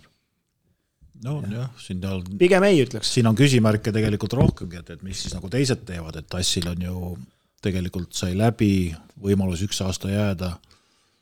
tegime siin eh, Johanne Tederiga intervjuu ka, ei teadnud, mis, ka võib tulla ära, ka võib mis jääda, plaanid eks. nagu on, ütleme, küsimärgid Pepler on,, on teema. Leemet, Leemet, ma arvan, jääb edasi, et, et tal on ju kool tegelikult ju veel käimas, et, et tal ei ole mingit küsimust. jah, sest Tassil, Tass saab minu meelest nüüd bakalaureusekraadi seal St Mary'ses Jaa. kätte ja, ja Tassil mängu on, mõttes saab ühe aasta veel teha saab. ühe aasta veel teha ja saab ühe aastaga ka kooli juurde teha, magistri nii-öelda, aga see pidi päris tihe programm olema, nii et nii et äh, eks me saame näha. Et kas Anna-Grete Asi vahetab kooli või mis temast saab, et siin ka info vaikselt liigub, jah, pidi suhteliselt kindlalt ikkagi vahetama, sest et et selles selle, mõttes niisuguseid, neid küsimärke on ainult rohkem kui, kui ütleme ainult Kerri kohta, aga mis Kerris huvi toob, no eks see sõltub palju, mis seal koolis, koolis plaanitakse ja, ja kas, kas tal on mõtet tulla selles mõttes, et aga Tass pidavat küll koondisega suvel tema kindlasti liituma. individuaalne areng võib-olla oleks kasulikum, kui ta teeks veel mingisuguseid tsükleid, mis tal nagu kehaga ikka natuke taha teevad, et mine tea et päris palju jah, küsimusi on õhus, kindlasti va- tulevad ka vastused, iseasi millal. aga no kindlasti oleks äärmiselt põnev Kerri ikkagi koondises, koondises no. näha. kõige, kõige enam kohe on nüüd on vaja see jalg korda teha, õnneks saab nüüd puhata ja pikka aega on veel minna, et ega see, see, et ta mängis, see oli lihtsalt vajadus, et see, seal tehti ikkagi kerget moodi imet ja ma arvan, et loodame, et rohkem seal jalal liiga ei teinud. just, aga vaatame Euroopa poole ja nagu siin eelmises äh, nädala tegija rubriigis juba, juba juttu oli, siis äh, Saksamaal Hamburgile kaks võitu. Kristo siin juba uhkustas, et, et Hamburg on play-off kohal, tal on täiesti õigus. teine Saksa Saksa liiga ekspert ikkagi. jaa, just, just, endale, endale omaselt on kursis. teine Saksamaa mees Jõesaar kahjuks Bayreuthil nii hästi ei lähe. Bayreuth on nüüd minu andmetel vist neli mängu järjest kaotanud ja nemad hetkel ikkagi pigem, pigem kukuvad, kolmapäeval jäädi kodus alla Oldenburgile ja laupäeval siis äh, Bambergile samuti kodus ja Jõesaar küll on pildil, kolmapäeval kakskümmend kaheksa minutit, kaks punkti üheksa lauda, laupäeval kolmkümmend minutit, kolmteist punkti viis lauda, et äh, tunneme rõõmu selle üle, et meie mees on vähemalt nagu mängus, mängus ikkagi sees. noh, tundub, et tema taha nagu midagi ei jää, et minuteid tuleb, et mängupilti küll pole näinud, aga, aga jah, hetkel võite ei tule, et natukene selle koha pealt augus. Just hakkasime sind kiitma kui eksperti ja sa ütled, et sa ei ole mängupilti näinud. paneb õude pealt järelikult. aga tõsisemat juttu jätkates, siis Hamburg kaheksas, neliteist võitu, kaksteist kaotust ja Bayreuth on nüüd siis kukkunud juba üheteistkümnendaks, üksteist võitu, kuusteist kaotust, ehk siis just nimelt Hamburgist lahutab neid kolm võitu ja Bayreuthil on neli kaotust rohkem ja ega siingi põhiturniiri lõpp enam väga kaugel ei ole, kolmkümmend neli mängu mängitakse, Bayreuthil on kakskümmend seitse kirjas, ehk siis seitse on jäänud ja me võime vist suure tõenäosusega öelda, et play-off rong on läinud. no hetkel need mängu tulemused ja viimase, ütleme, kuu aja öö, nool ei ole näidanud, et siit kuskilt võiks hakata tulema, et siin oleks vaja siis juba seitsmest seitse saada, et eks teised tahavad ka ju võite saada. vaatame Itaaliasse, Siim-Sander Vene koduklubi Varese on nüüd saanud kaks kaotust järjest, kui Priit juba Euroliiga rubriigis mainis, et jäädi Milanole alla ja Markus Kiin siis Priit ikka väljas jah, et ikka see vigastus oli piisavalt tõsine. no peaks nüüd tagasi olema, et eh, nii ju midagi väga hullu ei olnud, et aga noh, eks siin jõuvahekorrad on sellised, et kas selles mängus nüüd oli mõtet teda punnitada, ei olnud, järelikult tehti otsus, et ei ole punnitada vaja. ja ega ta nüüd päris korras ka veel ei ole, aga ütles, et midagi sellist hullu ei ole, et, et peaks nüüd ikkagi järgmine voor tõusma, aga ilma temata noh, nagu me arvasime, et ikkagi natuke see rünnaku tulejõud, ütleme, jääb vähemaks ja nii on läinud aga no võitlus ülitihe, praegu vaatan, et et siin Kaspar Treieri koduklubil on kuuendana üksteist, üksteist. võidu. ja neliteist on Pesaro on üheksa, neliteist, et tegelikult see need vahed on ikka ülimalt väiksed ja need viimased mängud äh, aga no mis tugema. juhtub ka ikka näed mujal, et, et äh, mäng oli, tulemus on, ühtegi statistikat ei ole sellest mängust. jah, vaatasin ise sama asja, läksin kõigepealt äh, Flashcore'i. ei olnud online'i, ei ole praegugi Täpselt. kodulehel. siis läksin tulemust. kodulehele ja ei saanudki reaalselt neid eilseid Itaalia liiga tulemusi ja. kätte, et palju või, meie mehed midagi tegid. võib-olla Kaspar mängis nelikümmend minutit, me siin teeme praegu. ja räägime. liiga jah, hoopis teised nädalategijad no,. õunte pealt panete, kõvad Itaalia liiga aga Itaalias siis kuusteist satsi, kolmkümmend mängu tuleb mängimisele, enamik satsidelt kakskümmend kolm mängitud, ehk siis samuti sarnaselt äh, Saksamaale on seitse mängu jäänud, nii et äh, väga olulised mängud on siis meie meestel ees ootamas, Sassari võidab äh, Fortitudo Bolognat kuuega ja Jurkatam jällegi statistikat ei ole, aga loodetavasti Cremona vastu väljakul käis, aga võõrsil siis Itaalia eelviimasele Treviso kaotab seitsme silmaga positiivne on selle juures see, et, et, et on tagasi nüüd Jurkatam, et see vigastus ikkagi nii hull ei olnud. no teisipäeval mängis äh, meistrite liiga mängu Tarussafaka vastu ja viis minutit sai väljakule, kodus küll kaotati Türgi satsile kaheksakümmend üks, kaheksakümmend viis. ja, ja mis siin veel silma üle-eelmise nädala lõpp, äh, Varese ja Treviso mäng. just. see on siis pühapäev, eks, kümnendal, kümnendal, kümnendal ja mis, mis veel silma hakkas, no Hispaanias väga palju minuteid ei tulnud, äh, Burgos küll võitis Saragoosat kahekümne kahe punktiga, üle pika aja Burgosele ka võitu, Kullamäe seitse minutit, kolm punkti. Raiest eilses võidumängus võõrsil Bilbao vastu sai kaheks minutiks väljakule. Ja Joonas Riismaa, koduklubi Pistoia siis Itaalia esiliigas äh, äh, pidi üle pika aja kaotuse vastu võtma võõrsil. Trevigliole Treviglio, see on väga hea sats ka. Treviglio, just yeah., just ja Riismaa kahekümne nelja minutit, kolmteist punkti ja tõesti Joonas Riismaa, arvestades, et tal on Itaalia pass, järgmisel hooajal ma tahaks küll juba Serie A-s väljakul näha. et ta on teinud, mina ütleks, väga stabiilse hooaja ja ta on teinud stabiilse hooaja esiliiga ühes äh, tugevamas satsis no,. tema puhul on see, et kuidas see tema sats äh, siis lõpuks nagu nagu lõpetab hooaja, et nad ju tegelikult reaalselt üritavad sinna Serie A-sse saada oma satsiga, et kui sama sats saab peale, siis tal on, ma arvan, päris head šansud ja vahepeal äh, piilusin ka Hispaaniasse, sest et me pole tegelikult äh, päris pikalt, pikalt rääkinud äh, Henri Veesaarest, kes ju endiselt Real Madridi süsteemis on, on mängimas. ja, ja Veesaar siis ka eile, eile mängu pidas järjekordse, tulemust muidugi ei tea, ma ei tea, siin need tulemused ei jookse kuidagi kuidagi, kuidagi sisse. aga vaatasin, vaatasin Veesaare keskmiseid ja Hispaania siis tugevused neljandas liigas Real Madridi duubliga kahekümne kahe mängu kakskümmend neli minutit, kümme koma kuus punkti, viis lauda, kaheste protsent kuuskümmend üheksa, kolmesed kolmkümmend neli, vabavisked seitsekümmend kaks, nii et tegelikult täitsa, täitsa okeid numbrid, kuigi me teame, et ega see Hispaania neljas liiga nüüd midagi väga, väga erilist ei ole, aga miks ma Veesaarest rääkida tahtsin, siis äh, käivad ikkagi kõlakad, et äh, Henri, kellel Real Madridiga selle hooaja lõpus leping lõpeb, ikkagi tahtvat minna Ameerikasse. vaatab ikka USA poole. USA poole jah, et siis minna nii-öelda tasside ja kriisade teed pidi. jälgedes, jah. noh, jah, ega me ei. ja pidi olema ikkagi kosilasi omajagu. siin päris, on, siin on nii häid, häid kui halbu külgi nagu ikka elus, et. ja, ja päris kõvasid tippülikoole pidi olema. eks ta ise siis oma valiku. ilmselgelt, kui sa Real Madridi süsteemis oled, et siis äh, jah. ja kui sa oled selline noh, peaaegu Vembanyama yeah vaese mehe Vembanyama. no Henri puhul on see, et, et, et, et ta selle hooaja nagu korralikult ära lõpetaks ja, ja. ja ka terve püsiks, et nende. ja ma arvan, et nad saavad sinna noorte euroliigale ka ikkagi peale ja, ja. ja see on ju võimalus tal teha tegelikult sellist ajalugu, et tulla kahekordseks võitjaks näiteks siin eestlaste, eestlaste seas ja, ja nagu ma ütlen, nagu DJ Parker, Asveli peatreener Vembanyama kohta ütles, et äh, sellised mehed noh, natukene sellised legomehed, ütleme nii, oma kuju poolelt, et nad peavad terved püsima ja nad peavad saama stabiilselt just seda füskat teha, et, et, et kui neil on hea füska, siis nad ei lähe ka nii, nii kiiresti no, katki. raam tuleb ikka korda saada. Real on seal juba noorteliigas peal, final, seal final, finaalturniiril? ei, kõik etapid ei ole veel toimunud, aga, aga aga no ma tean, et Audentes seal ei ole näiteks peal, et, et siin kaks aastat tagasi hakati rääkima, et Audentes läheb igast turniiridele ja ja nüüd ma vaatasin, kes siis nagu peale on siin saanud, et Varesest tuleb siin kohe üks etapp ja vaatan siis ilusti, et Tbilisi on saanud peale ja Helsingi Akadeemia on saanud peale, aga Audentest ei ole kuskil, et äh, järelikult keegi on teinud kuskil mingit paremat tööd või aga tõesti huvitaval või meil kombel on, midagi tegemata jäänud. kui seal Audenteses need kerged reformid olid või kuidas iganes neid nimetada, siis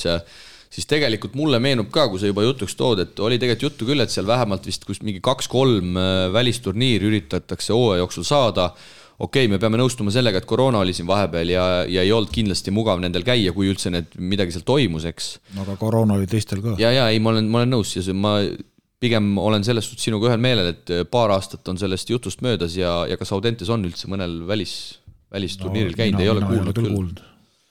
Et siin minu meelest oli äkki mingi jutt, et hakatakse seda U kakskümmend Eiblit mängima. ka ei ole Seda midagi kuulda Eibel käib tegelikult. Eibel toimib täiega. ja mingi uus asi on ka, Eesti-Läti liiga on ka noortel või, ma ei teadnudki. see on noor, päris noortes, see on ikka mitu aastat. aa, on juba. see on see BBBL või? ei, ma ei tea niimoodi. ei, kunagi oli see mingi. ei, ma lihtsalt nägin, et Märt Raam mul seal Facebookis oli pandud, et neil oli Valgas mingi turniir U neliteist, Eesti-Läti liiga. Aga jah, Kaspar Kuusma endine koduklubi siis äh, Stella Asura siis sai, sai peale, eks. see võitis mingi etapi ära ja nemad, nemad on peal, nii et kahju, et kahju, et Kasparit seal ei ole. Kaspar, Kasparit ei ole jah, et äh, kahjuks me tausta ei tea ja, ja õunte pealt ei hakka ennustama, et aga hetkel nii. Nonii, aga paneme mehed asja purki. sel nädalal siis nagu öeldud, Eesti-Läti liiga veerandfinaalid ja kõik Eesti pinnal toimuvad mängud siis on nähtavad ka Inspira telekanalis, nii et, see on hea uudis. nii et pange õhtud endal, endal kinni siis nii palju, kui saab panna. jah, ja kui on, Priit hakkab muidugi teise liiga play-off'i madistama, nii et ega meil ka siin kergem nädal tuleb. esiliigas on ka põnevaks läinud ka, et siin ikkagi kolm võistkonda nüüd äh, äh, sügavad, kes saab play-off'i lausa viimase sügavad või? no ikka on siin ikkagi, ütleme, et seda sa istud nii rahutud siin tooli peal? ei no ongi, ma lihtsalt terve, terve saade oled kuidagi sipelnud ma olen täna. viimastest mängudest nii vihane, et need selle andetute korvpallurite peale nagu me aga siin me saad oleme. ennast õnneks iga nädala alguses välja elada. jaa, aga, aga jah, siin Maaülikool suutis äh, enda elu ka raskeks teha, nii et viimane voor väga põnev. kuule, mis sina nüüd äh, niheled, sul on pall kogu aeg käes, võta kätte, viska sisse, mis sa siin sügeled? no see ongi see probleem, et ma viimasel ajal vist olen vähe süganud seda palli enda kätte, et liiga palju teiste punkte ei kätte. tule üldse, ma vaatan. vanasti, vanasti sa küll teiste peale nii palju mängus ei lootnud. mis nüüd siis järsku? süda hellaks läinud vist. ei taha nii iseks olla. olgu mehed, tänud, et tulite ja olite, head kuulajad, teiega paneme täiskäigul edasi, ehk kohtume taas juba veidi vähem kui nädala pärast, olge seniks mõnusad. Ela Unibet tv-ga kaasa suurimate korvpalliliigade mängudele. Unibet, mängumeestelt mängumeestele